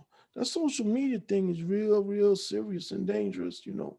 Yeah, yeah. I and a lot of people say that to me, right? They say, "Oh, you know, you don't talk about the black community enough." Da da da da. I'm like, why would I strategize on my so-called enemy's platform in the public to where they could track it? Look, look, man. It, it's what, what what I do. The way I use social social media is Mhm. strictly to provide insight into my thought processes for people who are considering working with me. Hmm. And it, it, it- there's a duality in everything. So I'm giving insight to people who's considering working against me as well. But I'll take those chances because I don't show all my cards. You understand Yeah, what I'm saying? Like, Yeah, yeah. Yo, you feel what I'm saying? So yeah, dude. so man, it, it's like I, I'm putting it out there, and people reach out to me all the time, and sometimes you know some of them are suspicious, but you know they used to call me the snake charmer. Yeah, that's his that's his nickname, y'all. Yeah. Know, like, they, they used to call me that. You know, I, I think at one time I was like a master of serpents, not the kind that crawl on their belly, but the ones that walk upright. You feel Uh-uh. what I'm saying? Uh-huh. yo. but so I, I don't really worry about that, man. Man, my my head's screwed on tight, bro. So I, I- I see what's going on with people. You Yeah. know, so uh, some some a dude who worked for the World Bank one time in, in Africa, Uh-huh. he reached out to me and told me some um some Republicans were trying to enlist me to they sent him at me from social media. Uh, um, Republican lobbyists out of out of Chicago, and he said they were trying to enlist me to help them get. They said all they need is ten percent of the black vote to to win. Right. But they weren't thinking about 2020. I learned from him that the Republicans don't really like Trump. Mm. See, nobody really likes Trump. that lets me know that Trump must be doing something right. I don't know what it is, but if Uh, he's pissing everybody off left and right, yo, he must be doing something right. uh, You, you- dig what I'm saying? yes, yes. Yeah. N- nobody likes this guy. yeah, you, you know what I mean? Like, yo. So they was really thinking about 2024. Okay. and and he, and he he he came to me and he was talking to me and I was like, listen, man, I won't go Republican. Cause see, I ain't out here looking for a daddy. Mm-hmm. A lot of these dudes are man. They talk big, push their chests out. All they want is a, all they all they want is that white daddy, Yeah. their patron. Yeah. Open doors for them, put them on some boards all around the country. You know what I mean? They, Yeah. they dress up real nice and show up, but nobody give a fuck what they got to say because everybody know why you're here. You just window dressing. You understand what I'm saying? Yeah. I can't do that to myself, man. Never. So anyway, I told him, I said, look, I can't go Republican. I Mhm. said, um, help me, help me take Coleman independent. I said, if Coleman run for mayor as an independent and win, that's gonna hurt the Democrats. Right. That helps you, right? I ain't hear back from him. And that's fine with me. Right. Because I'm gonna do everything my motherfucking way, man. Don't nobody own me, man. You understand what I'm saying? Don't nobody own me. And I'm content with what I got, man. If I don't ever make, if, if I don't ever be a, a fucking multi-millionaire and all that shit is fine with me, man. I don't give a fuck. Yo, look, look, look, look. I'm not a fucking whore out here dancing for money, being validated by money. A lot of these dudes is too fancy. They they they know where to shop better than some of the women. You understand? Like, yeah, Mhm. I, I, I'm from a time when men were men and diamonds were a girl's best friend. All this old sexy, I, I don't know nothing about this, man. You, you know what I mean? Like, yo, I you feel feel you. I you feel me? So feel you. I, if I don't get it, it's okay, man. It's okay. I came in the world of man. I'm leaving this motherfucker man, though. Right. You dig what I'm saying? Like, Yeah, something you resonated with me earlier was the fact that you said when I, I I start my day when I fucking feel like it. And that shit hit home to me because Facts, bro. Facts. I, I look at my life and I'm like, I'm just, you know, like you said, I'm not a multi-millionaire, but I start my day when the fuck I feel like it. And to me, that is success. That is success, bro. Like, yo, man, you know, there's days I get to my office at four o'clock and we close at five, man. Yo, look, look. I- yo, man, I, am I'm just being honest, man. You dig what I'm saying? Yeah. Yo, at, at my age, I should be able to do that. yes. You, you dig what I'm saying? Yeah. yeah. Yeah, you know, you, you look at your favorite celebrity. Let, let's let's take a, a mogul like Jay-Z, right? Mhm. Roc Nation, Roc Sports, blah, blah, blah, blah, title, this, that, the other. 40 40 Club. He got all this shit going on. Yo, man, when them folks tell him, we need you in Switzerland, we need you in LA, he got to go. he may get a chauffeured car from his mansion to a private jet, but he got to go. He don't own his fucking time. He might he might have to go on his the day of his daughter's dance recital. Uh, Nobody give a fuck. uh, You will be in the on that private jet, sipping mimosas and talking that big shit, but you know you ain't have a choice. See me? Look, man, a dude offered me. I, am I'm not gonna say his name. He mhm. from Queens. Uh, he an iconic rapper. He offered me a radio station. He said, "Yo, man, you that shit you be talking, you gotta, yo, uh, you you got, yo, man, you you want to be on the radio, this, that, the other." Now, a lot of people would have jumped at that. Right. You know why I didn't do it? Mm. Because I don't want to have to be up at a certain time, preparing for a fucking show every day, like a like an employee. It's a That's job. backwards for me. It's a job. I'm not out here looking for a fucking job. I create jobs. Mm. Don't offer me jobs because I'm a fucking boss. You dig what I'm saying? And I'm not looking down on people who work. Right. I'm just, I told you earlier, I got my first job at 34 and damn near had to strong arm that job. Mm. You dig what I'm saying? And that's only because I had never had a job and was wondering, like, damn, can I do it? Mm. Uh, You, you understand what I'm saying? Like, yeah, you were curious. Maybe, may- maybe this is the way. And, and- and speaking of which, I quit when I was 36. You know, I ended up work. I was working in a warehouse, man, and had a. I was driving a um not the forklift, a cherry picker, and hit a pole, and my I chipped my front tooth. When I, and I looked in the mirror, and I was looking at my tooth chipped, and my my, my mouth was bleeding, and I said, you know what? this shit never happened to me in the streets. How the fuck I come to work and this happened to me? Fuck work. You know what I mean? Like, yo, yo man, I was just, yo, I'm, I'm telling you, bro. Like, yo, I looked in the mirror. I was like, yo, this shit happened at work. Oh my god! What's really going on with you, man? You Been know in what I the mean? streets all that time. Never had a chip tooth. Nigga get Never a job a and tooth, busted lip, none of that, bro. nigga Was messed my smile up.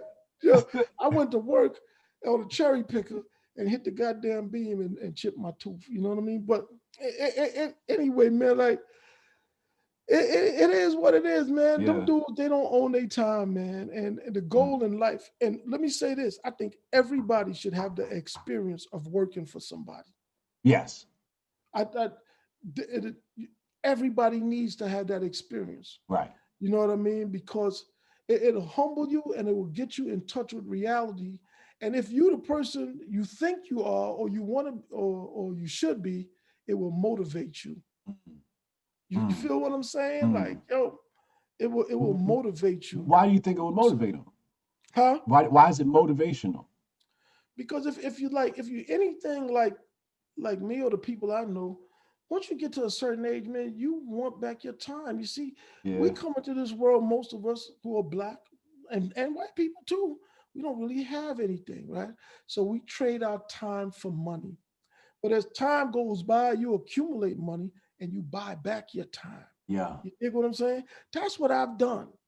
I've bought back my time by Uh, creating an entity that generates enough revenue that I could get to work at four o'clock right. when work is over at five because I put in the time and I learned enough through life to position myself that I could do that. Yeah, but we we all trade our time for money. Absolutely. But once you accumulate enough money, you got to buy back your time. And for me, at this point in my life, my time is more valuable than money because I can Mm. get more money, but I ain't getting more time, bro. Mm, Feel what I'm saying? mm. I'll give you some paper before I give you my time. You know, and, and, and that's how you that's how you gotta know I really fuck with you. Cause you said how long you got. I said as long as you want. You know what I mean? Like you know, I you appreciate feel that. me? Yeah, man. Yeah. For sure. For sure. Um, one's 49 super chat said, Jules, yeah, man, this this there's quotables upon quotables in this interview. Matthew Everson, 99, uh, 1999 super chat. Thank you. He said, My man Hotep Curtis has the most wholesome energy. Keep up the fire convos, Hotep Jesus. When I when my audience gives you a Hotep name, that means you on fire. look, what, what I tell you before we start, I said, look, man, what's up with the language? I said, because I just want to be me. yeah. You know, when I when I write on Twitter, I write properly because I practice writing well. But man, I'm just being myself right now. And that's it. This is who I am. If you run into me on the street, this is the same cat, man. You Yeah. get what I'm saying? yeah. This is who I am, bro. I got some some questions I need some wisdom on. Go ahead, man. Shoot, man. Let's Um, do it. The first thing I want to ask you is, uh, well, before we get into some deep stuff, do you think Trump is uh, a white supremacist or racist, or do you see any evidence of that? Um, I haven't seen anything to to substantiate that. Mhm. But the, the real answer for me is I really don't give a fuck, man. Mm, Like, it don't matter. don't matter. It don't. Why? Who who raised these dudes that want to get inside everybody's head to find out if they like you or not?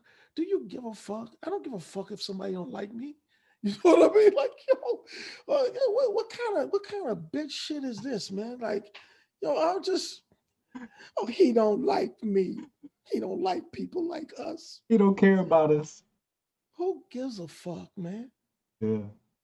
yeah. You know, yo, man, I come out here, man, and, and, and- and- and, man, look, I, I I let my nuts drag, man. Like, yo, let me kill yourself, man. You don't like me, kill yourself. I was winning as a kid, and I'm winning at 50 something years old, and you ain't never won. Now go kill yourself. You Mm, understand what I'm saying? Like, mm. and of course, I mean that figuratively, Right. not literally. You know what I mean? Right, But- right, right. but that's my attitude, man. Like, who got time to be worrying about who don't like them? right. Ain't Yeah. that some feminine shit? That's some feminine shit. That's exactly Yeah, what that Come is. on, man. That's some feminine shit. I don't like me, so what? Next, Uh, and, Yeah. and keep it pushing.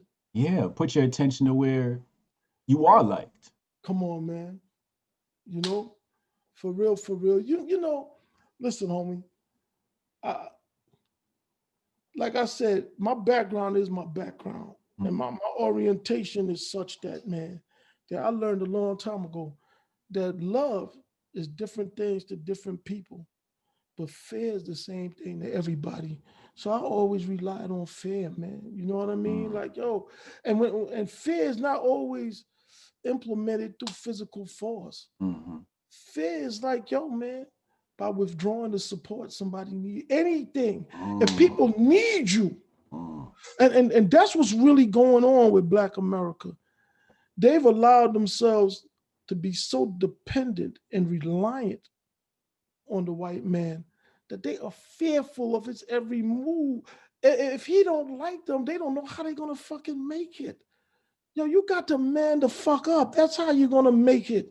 You understand what I'm saying? Like, yo, yo, I don't worry. I, I don't worry about if white people like me or they don't. man. Mm-hmm. Like, I don't give a fuck, man. I'm just look, I'm just out here doing me, man. You know what I mean? Yeah. So So you, you w- with that in mind, what is the political strategy going forward, especially dealing with uh the 2020 election for black people specifically? You know, you got the right, the left says, you know, vote Biden, the right says vote Trump. Uh, some Well, of us uh, are saying uh, vote yay. again, you know, uh, I'm gonna bring it back home for me. and Okay. you could apply it to however you want. Mm. My interest in politics is strictly Detroit. Detroit is a, a majority black city. Numerically, I think I got the means to win there. Now, this is why my interest, this is how the presidential election plays in to my plans. If Biden wins, that means the Democrats are in power. And if the Democrats are in power, what that means is the black gatekeepers, the very people who I need to get out the way in Detroit, they back in pocket again. Mm, So from from a, from that from a strategic standpoint, I'm not talking about a national stand. For my personal goals, Yeah. I need Trump to win. I need Trump to win because I need the black bootlickers, the gatekeepers, whatever you want to call them.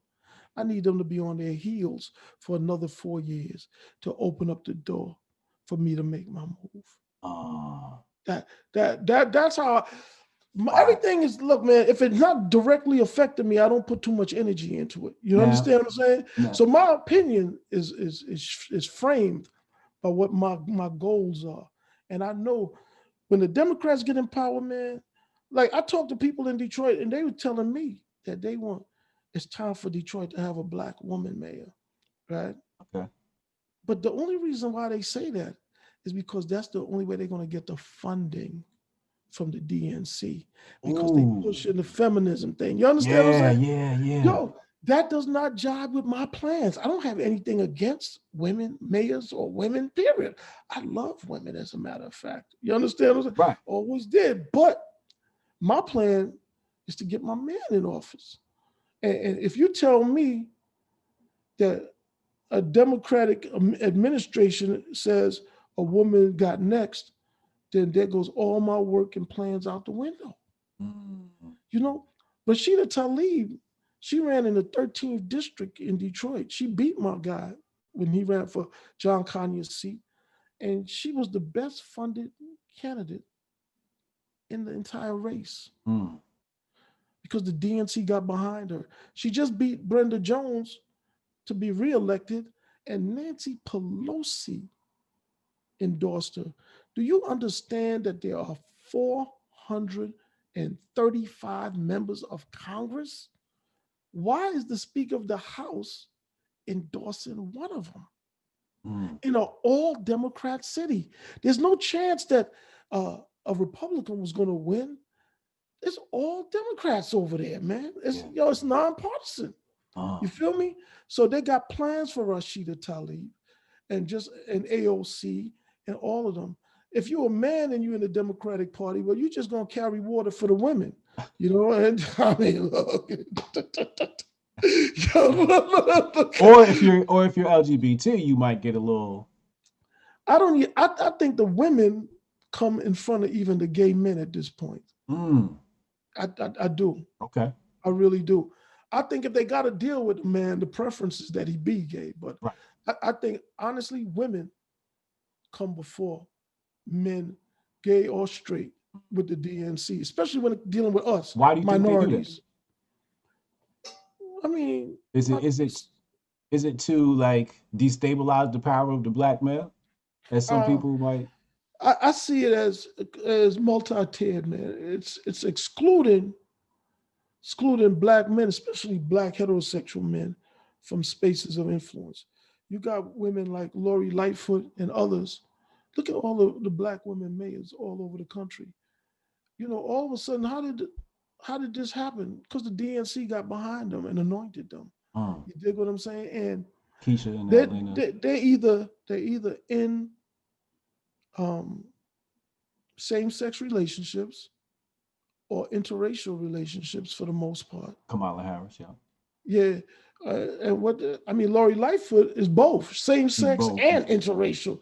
oh, she she's probably a shining star. I mean, she's incompetent as fuck, and she's in there, so you know they really liked her. You understand what I'm saying? But but uh but um what that does is it, excludes us from from spaces of influence. Mm. Like I don't really, I don't have a problem with people in interracial relationships.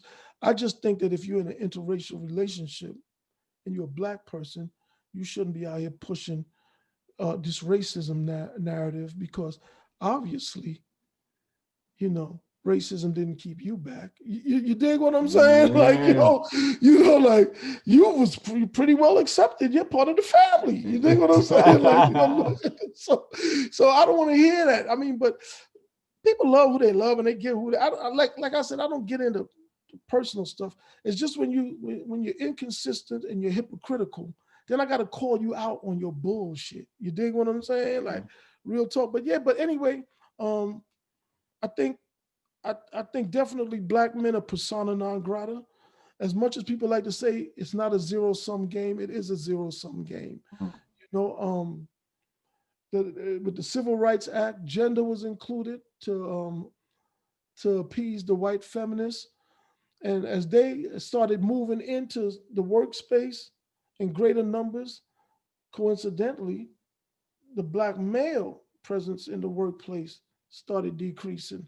First, we were pushed out of the offices. Now we pushed out of the blue collar jobs because you, you you're going to see women doing construction, delivering, driving UPS. These are all jobs men used to do. Right. So what are you doing to men when you're not giving them any place to go to be a man, to earn money, to provide for their families, and so on and so forth?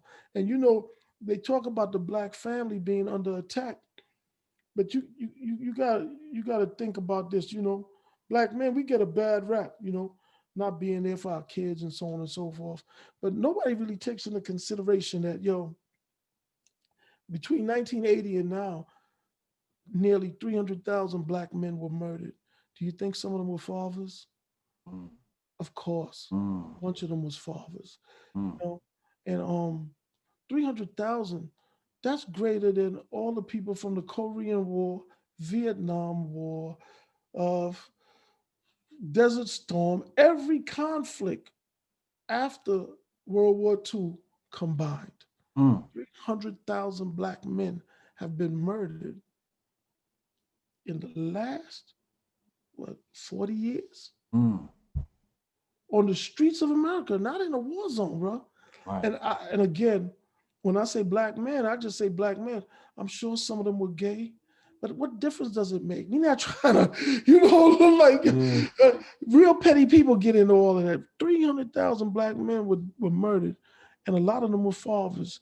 And and then you got uh 46% of the prison population were black. Mm. And those men, they, how can they be there for their kids? It's not as simple as they having babies and just running off and pumping and dumping. and- you know what I mean? Like, yo, look, Yeah. no, man. We we as black men, and, and and yes, some of us are rotten. Absolutely. I'm not making excuses, but you just can't simplify the challenges that we facing out here, man. And and, and then when you when you when you weaponize our women against us, think of it like this, right? Mm-hmm. Black women, we have failed black women since Okay. since slavery. Mm. How did we how did we fail them? We couldn't protect them. We could not protect them. So after generations of not being able, being protected by us, right? And then even after slavery, post-slavery, our earning capacity and capabilities was very limited. We were subjected to all sorts of things and so on and so forth. We have been economically emasculated, which leads to psychological emasculation.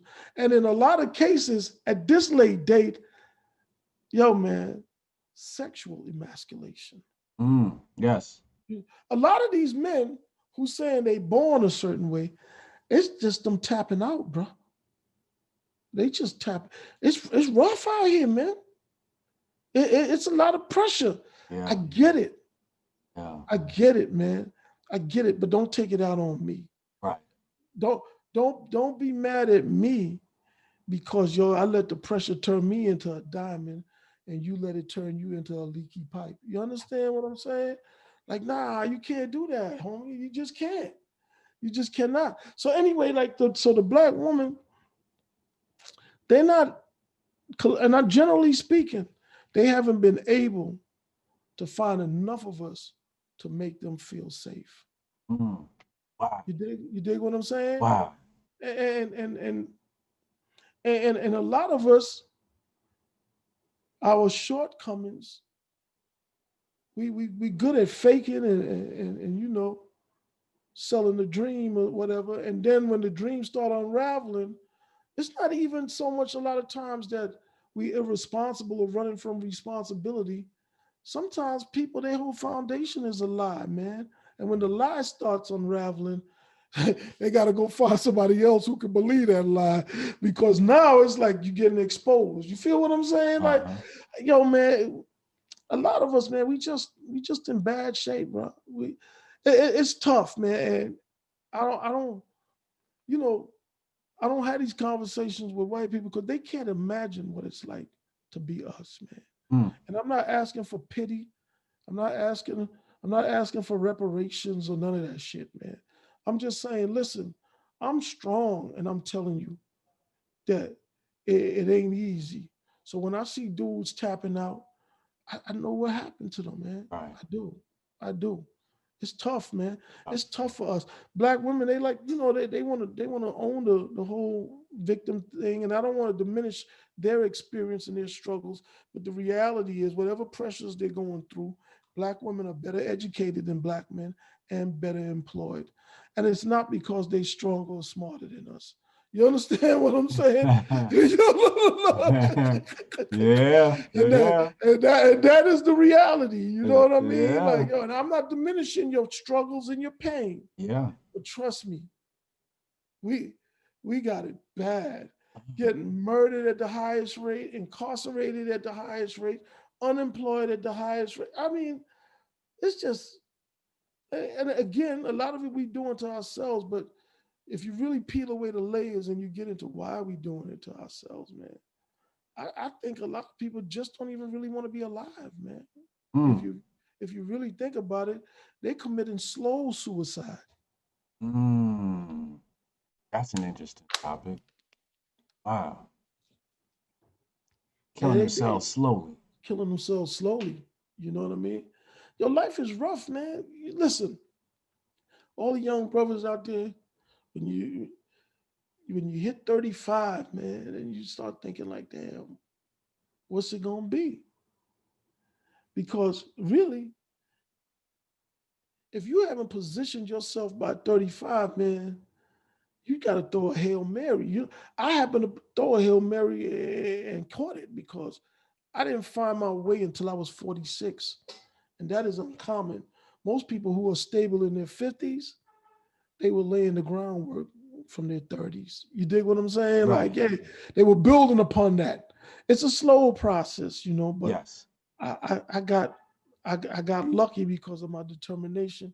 And I, and I think I'm, I'm I'm blessed and highly favored as well, you know. Mhm. And, and- and that's another thing. When when I said, you know, after manliness, the only thing is godliness.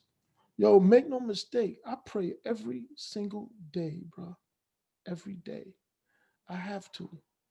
Mm. Because I, I seen, I seen what's out there up close, you know, and and, I- and I know that it, just me alone ain't gonna be enough to deal with it, man. Yeah, Mm, mm, this mm. is a fact. That's real This, talk. this is a fact. And, and that's where a lot of my confidence comes from and everything. Because I know I don't walk alone out here. Mm. I really don't. Mm, mm, mm. Yeah, it's powerful. Every great man got a team behind him, man. Yeah.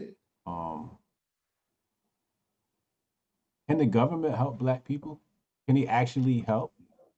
Um, and if, I- if I- they you can, know- how how would you how would you look at that? I the thing is for me, right? Let's take it back to the emancipation. Emancipation black- Proclamation. That's right. The, the the emancipation, blacks were freed and were supposed to get 40 acres in a mule. hmm And I, I didn't read this in a book, but just me having the kind of analytical mind that I have, I believe the reason why we didn't get it is because it would have empowered us and put us in a position better than some whites. There were whites who didn't own land at the time. Mhm. And a lot of people may not agree with me, but it, it appears to me that black people are the designated bottom caste in this society. You see, it's not so much just people don't like you because you're black. It's because if you if you got white people who are struggling and the government is seen as doing stuff for black people and not for them, yo man, they they inviting some some real problems. Because unlike black people who just gonna march and a bunch of women out there screaming and with slogans and signs, the when white people are denied, man, they take action. You seen them idiots up in Michigan just the other day rambling about. I mean, I don't think they was going to do it, but Right. just look at the type of things they be talking about. Kidnapping them. Yo, look, they about their life. yo, look, man. You know, you talk about we shall over, nobody gives a fuck about that, man. Ain't nobody worrying about that shit, man. You, you dig what I'm saying? So, so look, it's, it's like I, I think, I think for the white elite, it's problematic for black people on a wholesale level to be doing better than some whites. Mm.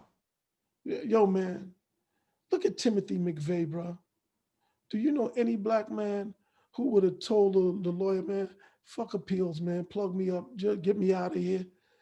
Black people would have been there talking about I'm innocent. I didn't do anything. you look for 50 years, bro. Look at you. Yo, had a movement outside celebrities, free so and so and all that.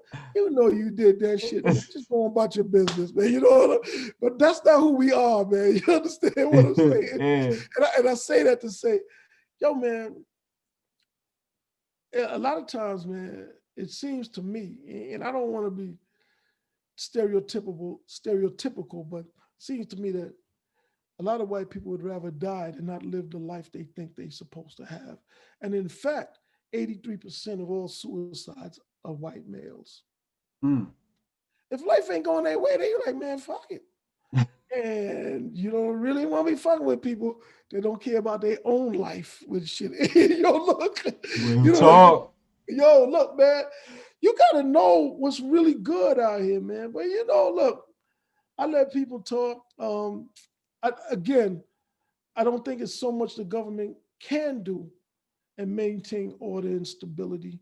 This is why I don't feed into the reparations talk.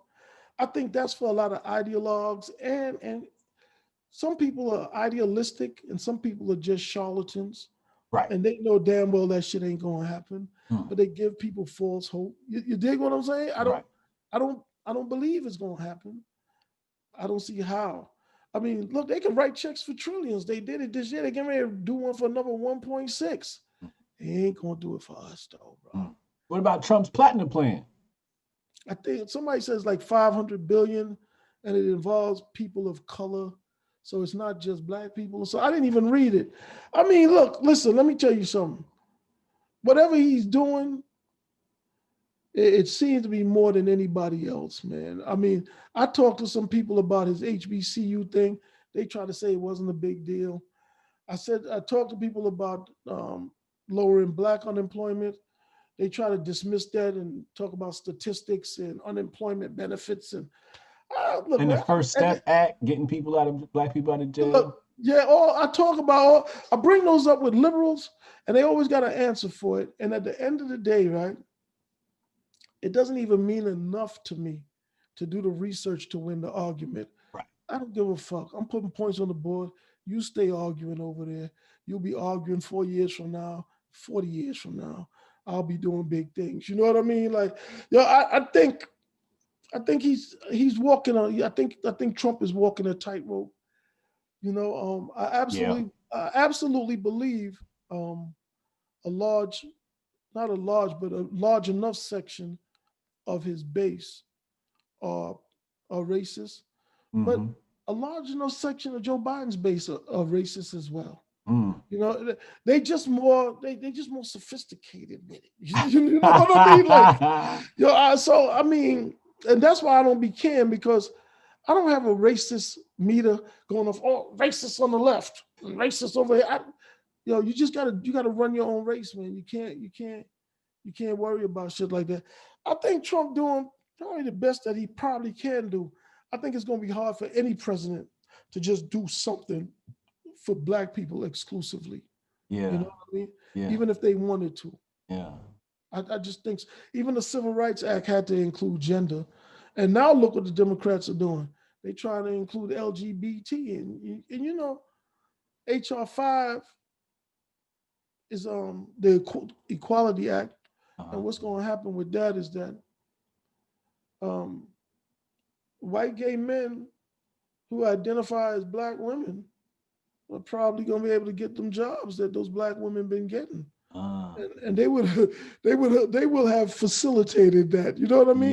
They, they- yo, you, you look, man. Once they do that HR five things, the little benefits we had under the Civil Rights Act, I think it's going to be lost. Mm. You know, that we've been painted as a LGBTQ community by um, a handful of um, LGBTQ in our community who are politically active. I don't think I don't think they are a monolith eith- either. Hmm. I think some of them know what's going on and don't agree with it, but they're not going to break ranks Yes.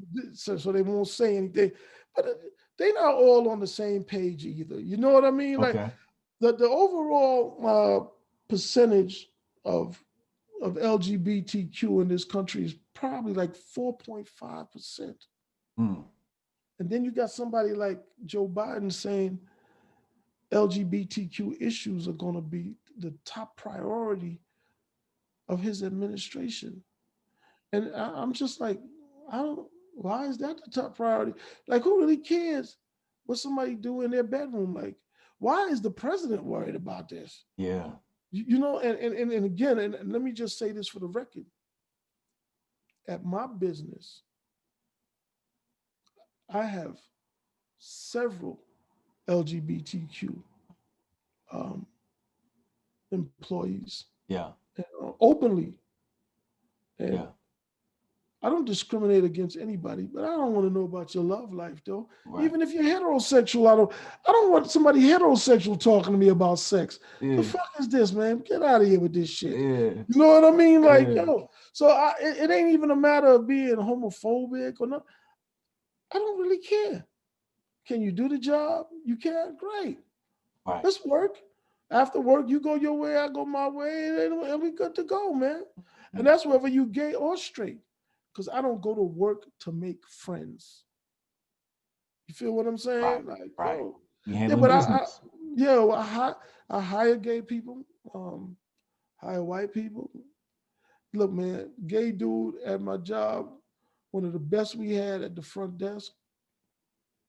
He died of a heart attack, black dude. Mm. And um, his mom called us, and they was trying to get money. Yo, we paid for his funeral, man. You know. That's love.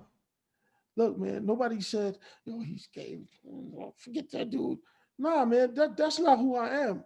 You see, the thing is, they try to paint you in a picture that if you disagree with them politically, that you are homophobic, you are this. No, I disagree with your political views. We're not on one accord with that. As a human being, you're a human being. Right. You understand what I'm saying? Yeah. I, you know, just because of your lifestyle choice, I'm not going to sit around and, and, and cheer when something bad happens to you or wish bad on. Like I got bigger fish to fry. You feel what I'm saying? Like, that's yeah, small yeah. level thinking right there. You feel what I'm yeah. saying? Look, look, look, am I making sense? You man? making sense? Let me hop into some super chats real fast. Um, Endgame said, uh, wait, no, Vado said, uh, uh, I hate the fact that most black and Hispanic communities are Democrat led and they aren't allowed to legally own guns because of Democrat laws. Real talk. Endgame, five out super chat. He said, This Scoon interview was priceless.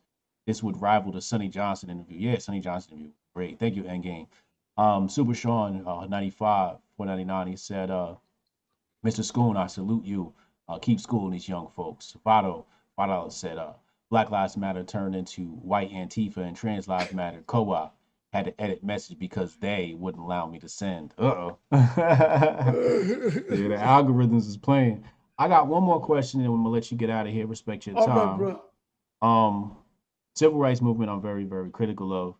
Um, ever since I got my conscious mind uh, a few years ago, uh, I've been kind of leery about that movement, civil rights movement, 50s and 60s. What do you make of it? What do you, where do you think they went wrong, or or what, what's your what, what do you make of that? honestly, I think um, you know within 35 years of of the the end of slavery, we had black millionaires in this country, mm. right? And that was able to happen because our economy was segregated. Black people were forced to do business with black people so the smartest of the black people naturally rose to the top. You see, because people are not equal. Equality is a farce. There's no such thing as equality. There's only authority and a hierarchical order. That's it. You dig what I'm saying? Like, yo, so in, within our segregated community, the, the thinkers, the, the ones who were ingenious, they rose to the top and all the money came to them. What happened was they weren't content being the black elite. They had their eyes on the white elite. They wanted parity with them. Mm. So they fought for integration. Or the white elite saw that there was so much money in the black community and tapped into the black elite and said, listen, push this movement here and so on and so forth. A story that I was told is that Jackie Robinson, right? He's a hero. But to the owners of the Negro League, he is not a hero. Right. They were actually trying to get Major League Baseball to integrate with the Negro Leagues. But when Jackie went for himself, he opened the floodgates and undermined them. And only the very best of the Negro Leagues went into the Major League Baseball. And you know how much hotels, stadiums, all the things we talk about owning teams and all this shit, mm-hmm. we had this already. But the obsession with what white people have and emulating them is what made us dismantle it. And and in exchange, we dismantle our economic infrastructure for a chance to apply for jobs at white-owned companies. Mm and and for some people you know you know they got to they got to lay down with white people i mean that meant enough to them that they would just give everything away for it you know i i, I mean whatever but to answer your question i think the civil rights movement it succeeded in integrating our economic infrastructure which was bad and now you got people talking about they got apps so you can know where black businesses are. And this, it don't matter. Y'all ain't gonna support it anyway. Y'all gonna take your ass to Mr. Childs or whoever the fuck else celebrities is talking about on their Instagram. you ain't going to the hood. You know who goes to the hood and support the black business? Who, white folk? Of course, because they love a safari. They gonna, you know, they gonna love it. They gonna love they go. I just went. I just went to Plainfield. I went to Newark and had some Jamaican food the other day. You understand? Yo, It's an adventure for them. Yeah. No, look, it's an event. I said they like going on a safari.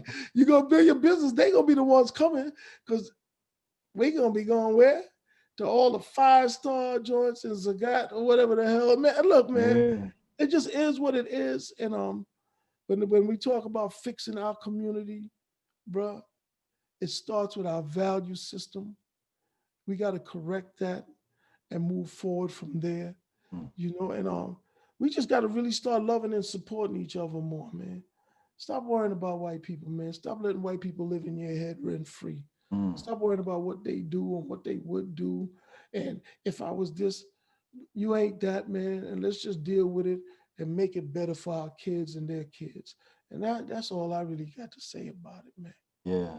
Yeah. It seems like uh, the black elite and the white liberal elite like to keep us harping over, you know, white supremacy, this, that, and the third, for the purpose of distracting us from what the real solution is building an economic base.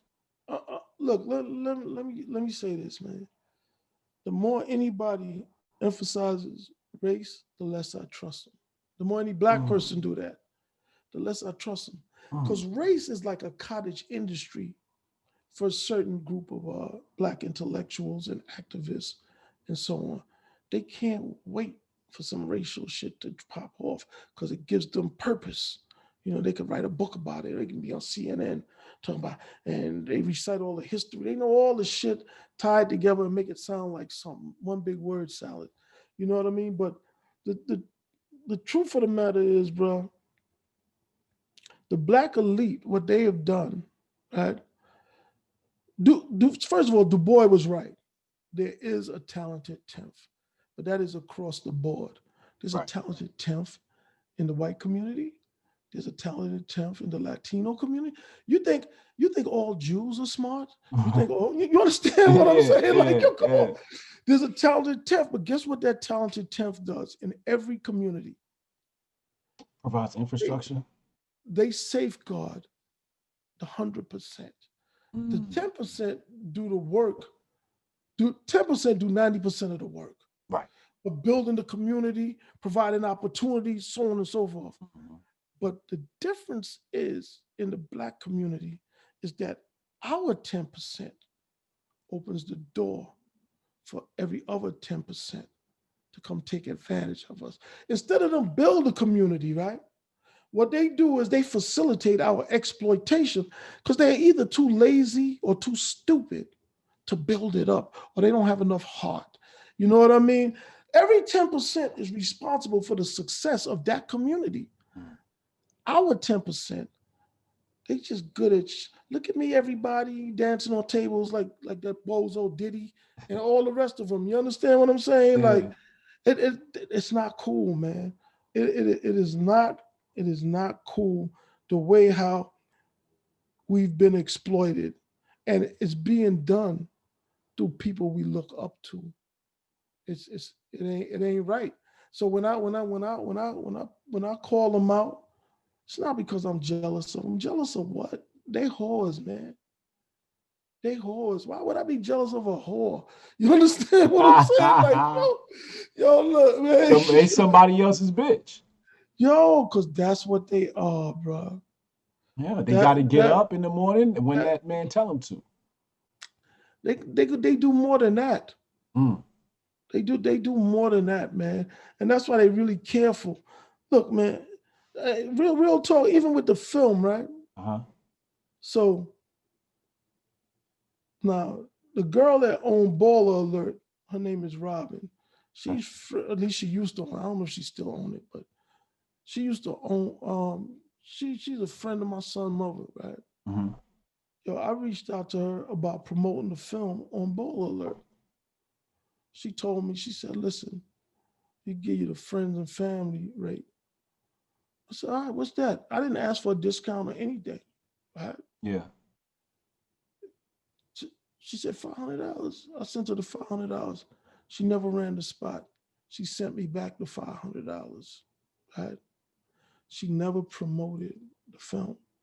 Now she could have. Now, now I'm gonna tell you, she could have told me that, you know, nah, I can't do that. This isn't the, the right fit for me. Right. You know what I mean? Right. I would have respected that. Right. See, yo, look, man, when I ask somebody to do something, I don't feel entitled like they have to do it. hmm But I would appreciate you just being honest with me. Right. Why would you tell me you're gonna do it?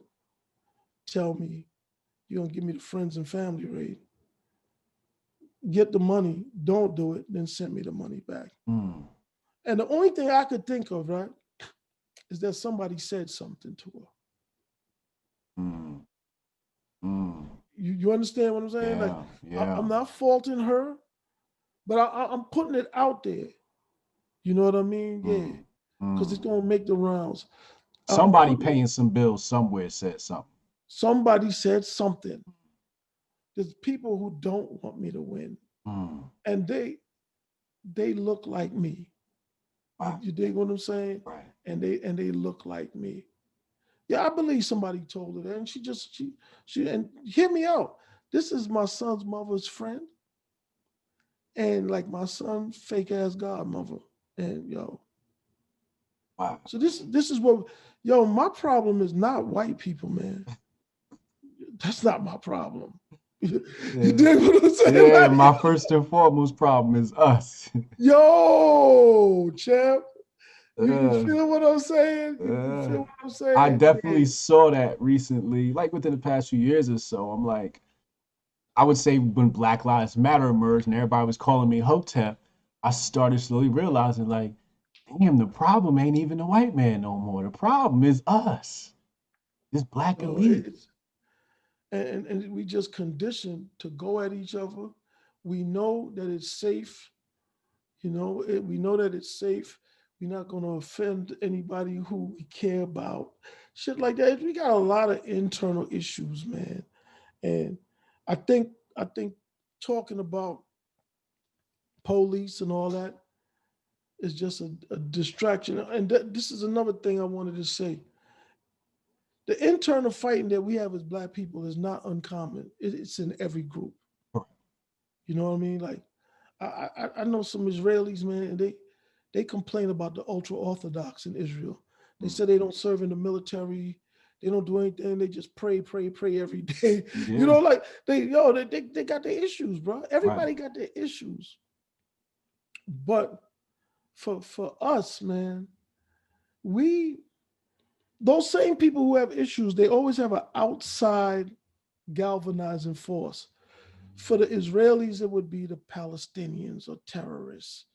You dig what I'm saying? Mhm. For the Europeans, pre-slavery, they, I mean, Europeans killed each other and been killing each other like like nobody's business. They didn't just get treacherous when they got to Africa.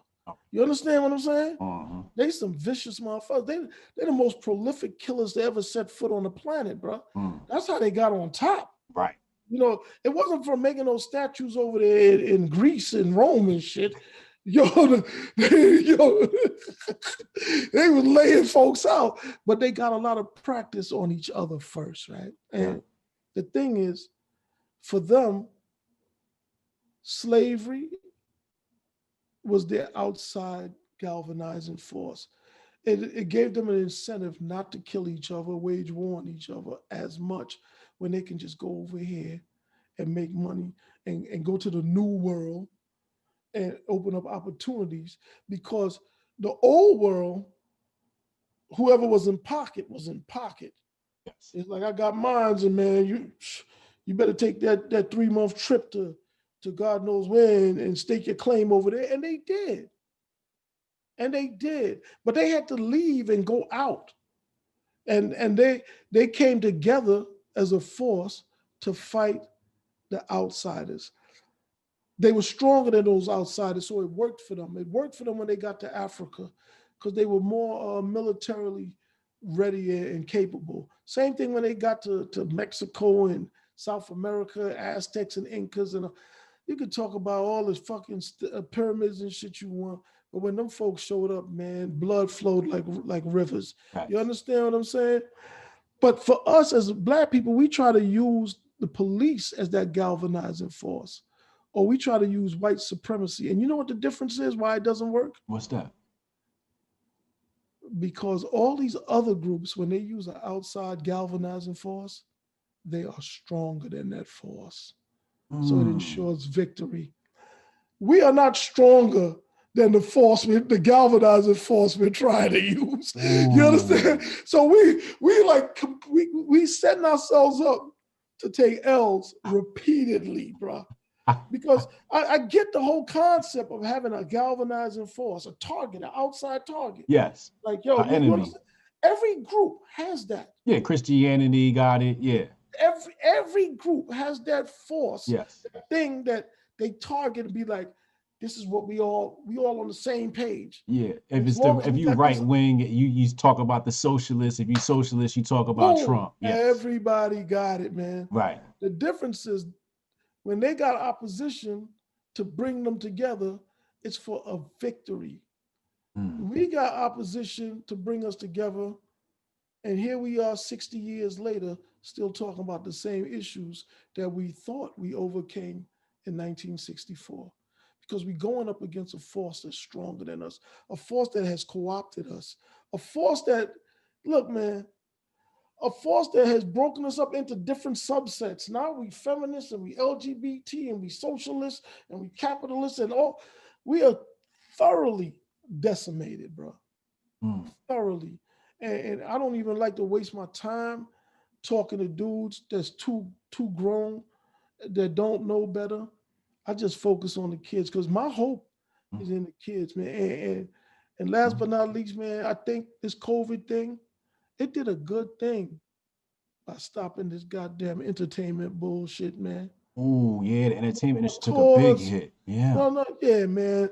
We we we needed to go cold turkey from that shit, man. Them, them Wow. little young, yo, they they don't need to be listening to that shit, going going to see none of them people or nothing. They need to be Mhm. focusing on something else. And I'm not blaming the artist or the music, but it is a severe distraction, and we just aren't we just aren't strong enough or willing to just put something to the side and get our mind right, man. It's all escapism. It's all escapism.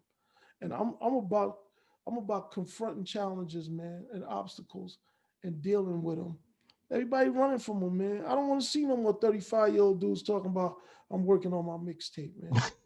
you don't have no fucking rap career, man. You dig what I'm saying? Like, yo, Ah, you understand what I'm saying? Not, not, not, to be a Donnie Downer, but yo, man, give it up, man. Chill. yeah. Do, do you know at 30 years old, when I was when I was 20, the 30 year old dudes, what they was doing? They was coaching Pee Wee football and Little League and stuff, man. They had a wife and kids and all that shit. Mhm, mhm. Everybody in their second childhood. Dudes wait till 30 to be the cool kids they never was, man. You know, you understand what I'm saying? How you wait till you're an adult to be the cool adolescent that you never was? Uh, that's good. And that's what happens. I see it. I see them all the time, man. All the time.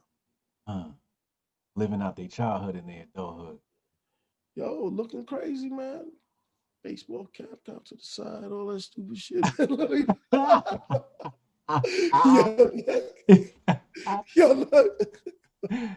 Uh, look, look, man. I seen a dude was 50 something, man. and, uh, he is a member of the Zulu Nation out in Detroit. He's actually who was responsible for connecting me with Coleman. And um, this dude had the, the big pants on and he looked like he came out of time capsule, man. Had his hat to the side. you know what I mean? Did he do time? Because sometimes when they do time, they come out still in the time period they went in.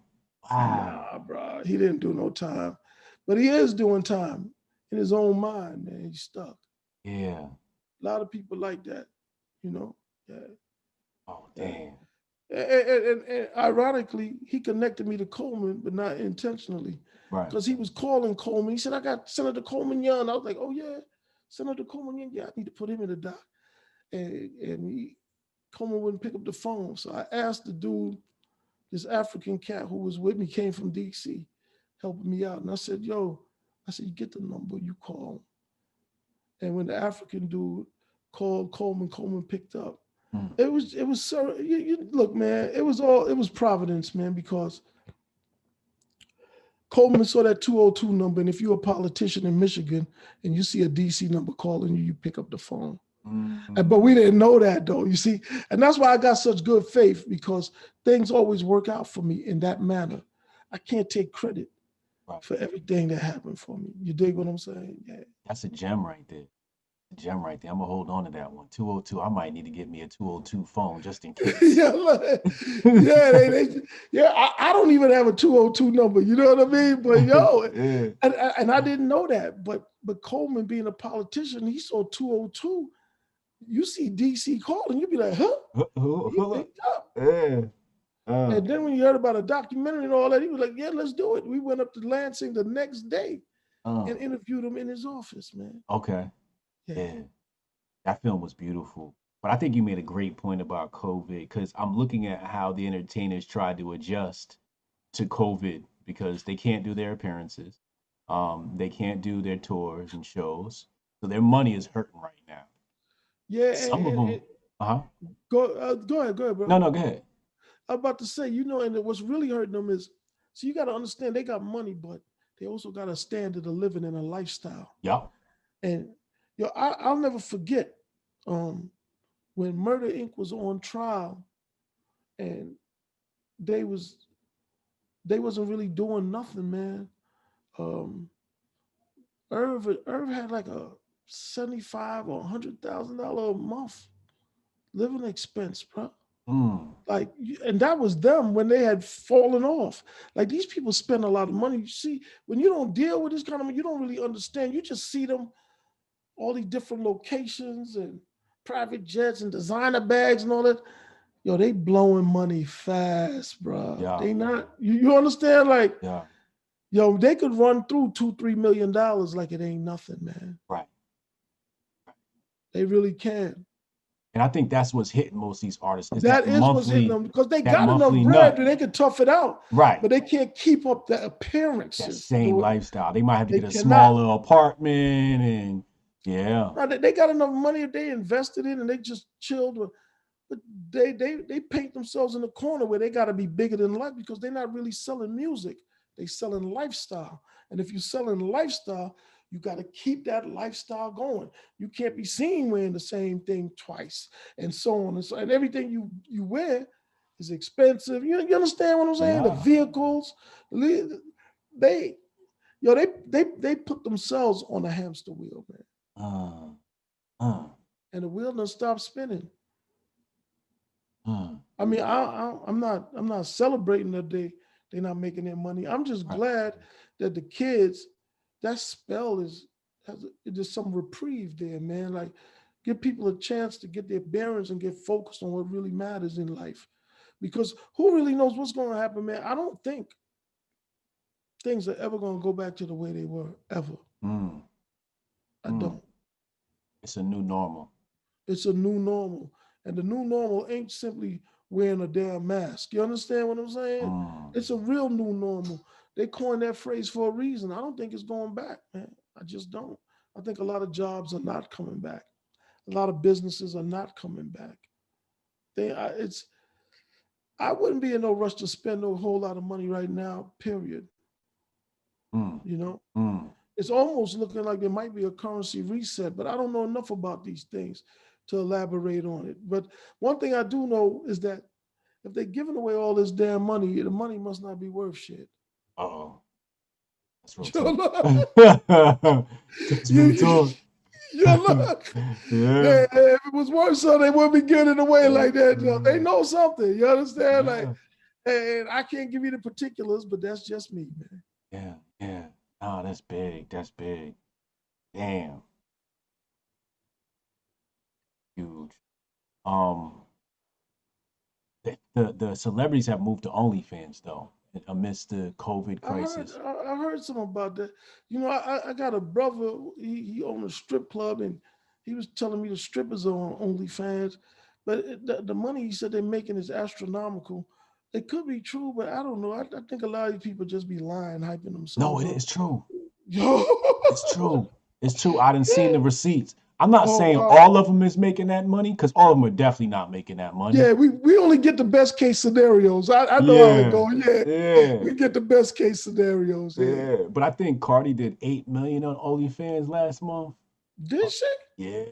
oh And man, she killing it. I know a girl personally who I created her brand and she did I want to say close to six figures in her first 30 days. Damn. I don't even, I don't think she went back to work after. I mean, you can't make a hundred K in a month and, and think about going back to work. Nah. gotta parlay that, right? yeah. You gotta parlay that. Yeah, that look, man. I'm surprised people still got money to pay for. it. Uh, again, you know what, man? I just I gotta keep reminding myself, man, that I'm at a different level uh, mentally. Like, I ain't I ain't never been one for all this uh, porn and all that shit like that, man. Yeah. I, you know, like whatever, man. But I guess some people it's a big deal to them. You know what I mean? Yeah. Well, I, you know, the reason why I brought that up is because you were concerned about the children and the culture. And it was like, on one hand, they can go to the tour and get this culture, but now it's like OnlyFans, even Beyonce shouted it out on her song about OnlyFans. It's like, well, is there this social media culture of debauchery that has grown from COVID instead of the See, see, uh, that's like out of my wheelhouse, man. I, look, my brother just told me about OnlyFans like two weeks ago. That's the first Oh, okay. Okay. So yeah, Yeah, so like, it's you still new to you. Yeah. Yeah, I, I, and then somebody posted something with the dude Tiger Right. with some yeah, I, and I'm just like, so when I saw that, I was like a little familiar because my brother had told me. Uh, Look, my brother, he was also telling me how the strip club, nobody he said got COVID in the strip club. He said, but the money did slow down Oh, when yeah. the stimulus money ran out. oh, okay. They was in there with their stimulus checks making it rain.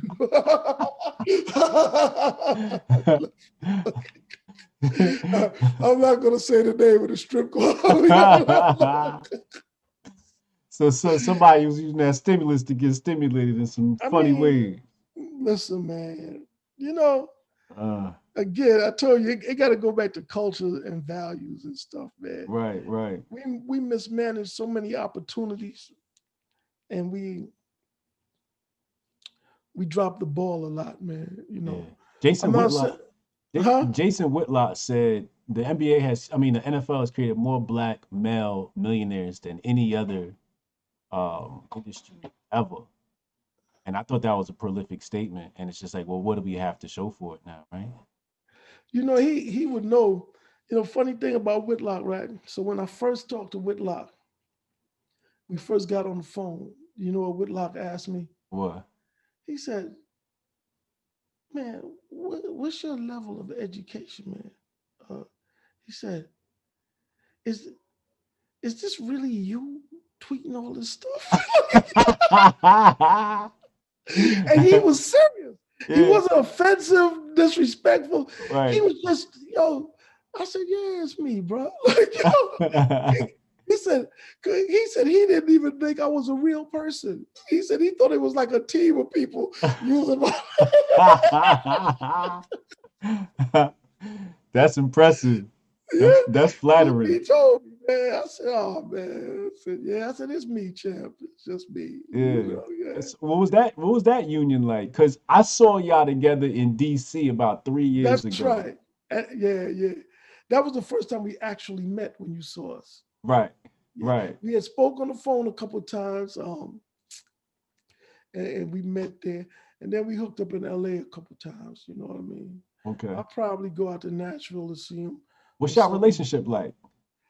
Mm, It's cordial, man. Okay. It's cordial. We good. We good, man. Are y'all are y'all working on business things, or is more like two dudes with wisdom kind of exchanging ideas and thoughts on on what's happening? we we building we building a um we building a bond man building a relationship it takes time you know we kind of like in different spaces Mhm. um whitlock he uh he's definitely doing big things over there and um i wish him the best privately he's expressed certain things to me about his intentions Mhm. about doing things down the road you know but we'll see Right. we'll see. we're very comfortable with each other. I'll say that. You know what I mean? Right. Yeah. Uh, as a matter of fact, his dude Wendell Brown, who uh, was locked up in China over there for like a couple three years, when he came when he came back, he got released. Whitlock, I think, did some work behind the scenes to get him released because he he went to Ball State like Whitlock, Mm. and Wendell is from Detroit, and when he got to Detroit, I got him. I got with him, and, my- and my people, you know, what I mean, we be helping uh, Wendell out. I'm hoping Wendell run for office Mm. as a state rep or something, man. Okay. Smart young dude, um, humble, and he just, just they just had him on the news uh, last week because it was one year since he'd been released. I got him with Coleman. He was um personal trainer for Coleman, helping Coleman lose weight because Coleman needed to lose some weight. And, and Wendell is like, you know, Yeah. like like this is the type of things we do. You understand? Yeah. Whitlock helped Wendell out. Wendell get to Detroit. That's Whitlock, man. I look out for him in Detroit. You know what I mean? Yeah. Things like that. That that that we so we rock and we building and we we we, we and along the way, man, we we doing what we can for brothers. Yeah. You know what I mean? Whitlock does a lot for people behind the scenes. I, I, he may get mad at me for saying this. I think a lot of what he does online and, and even when he was on TV, it's like a character, Mm. right? Okay. You know, I'm not saying that he doesn't mean the things he say, but I think he's very conscious of how he, he rubs people, and it's it's part of his persona. You know, Okay. his his on his online and, and professional personality. Right. And but behind the scenes, that dude does a lot Mhm. for black people. I won't say because he don't talk about it. Right. I, I think he sees himself as a modern day Booker T. Washington. Okay. And if you know the history of Booker T, you'll understand what I'm trying to say. Yeah. Yeah. Yeah. That's dope. know? That's Yeah. dope. Jason Whitlock, I interviewed him a couple of weeks ago. Great Yeah. talk. Oh yeah. Curtis, thank you very much for your time tonight, man. Oh man, my pleasure, bro. This is a, a epic conversation. Um, Oh man. a, a long time coming. I'm glad we had this. Uh, whatever you need from the Hotep, Hotep Nation, Hotep Jesus, you let me know. You got our full support here. Um. Black, uh, Black, White, and Blue film was a classic. I loved it. I'm gonna have my kids sit down and watch it. Make sure y'all check that out. The link is in the description box below. Black, White, and Blue film.com. Directed by uh, Asia Norris, narrated and um, produced by uh, Curtis Scoon. Thank you very much, bro. You have a good night. All right, man. Good night to you and the Hotep Nation. I appreciate that. My man. All right. All right, bless up, bless up. Okay, bro. Peace. That was uh Curtis Scoon, classic interview guys just witnessed. Um, straight up history. This was just created and um was expressed uh by one of our OGs, Curtis Scoon. The audio version of this interview will be up on soundcloud.com slash Hotep Nation. Uh, whenever my daughter gets it up within the next few days, hopefully. So look out for that. Um, I'll be back next week. I got Mo Fax. I got Michael Malice. Um, uh, and a couple more interviews I'm looking to schedule, but those two are are actually scheduled and ready to go next week. Y'all, y'all look out for that. Make sure y'all before y'all leave, subscribe if you haven't. Hit the like button to bump the algorithm uh, on this thing, on this YouTube thing. And uh, this has been an uncomfortable conversation. Thank you very much. Shout out to my mods. My mods are amazing. Catch Therapy, Raider. Shout out to Trish. Trish always holding me down. Chad, Brody, appreciate y'all. Ken Thorough. You know, much love. Thank you for um holding me down. Guys are much appreciated. I hope you guys enjoyed this broadcast. See y'all next time.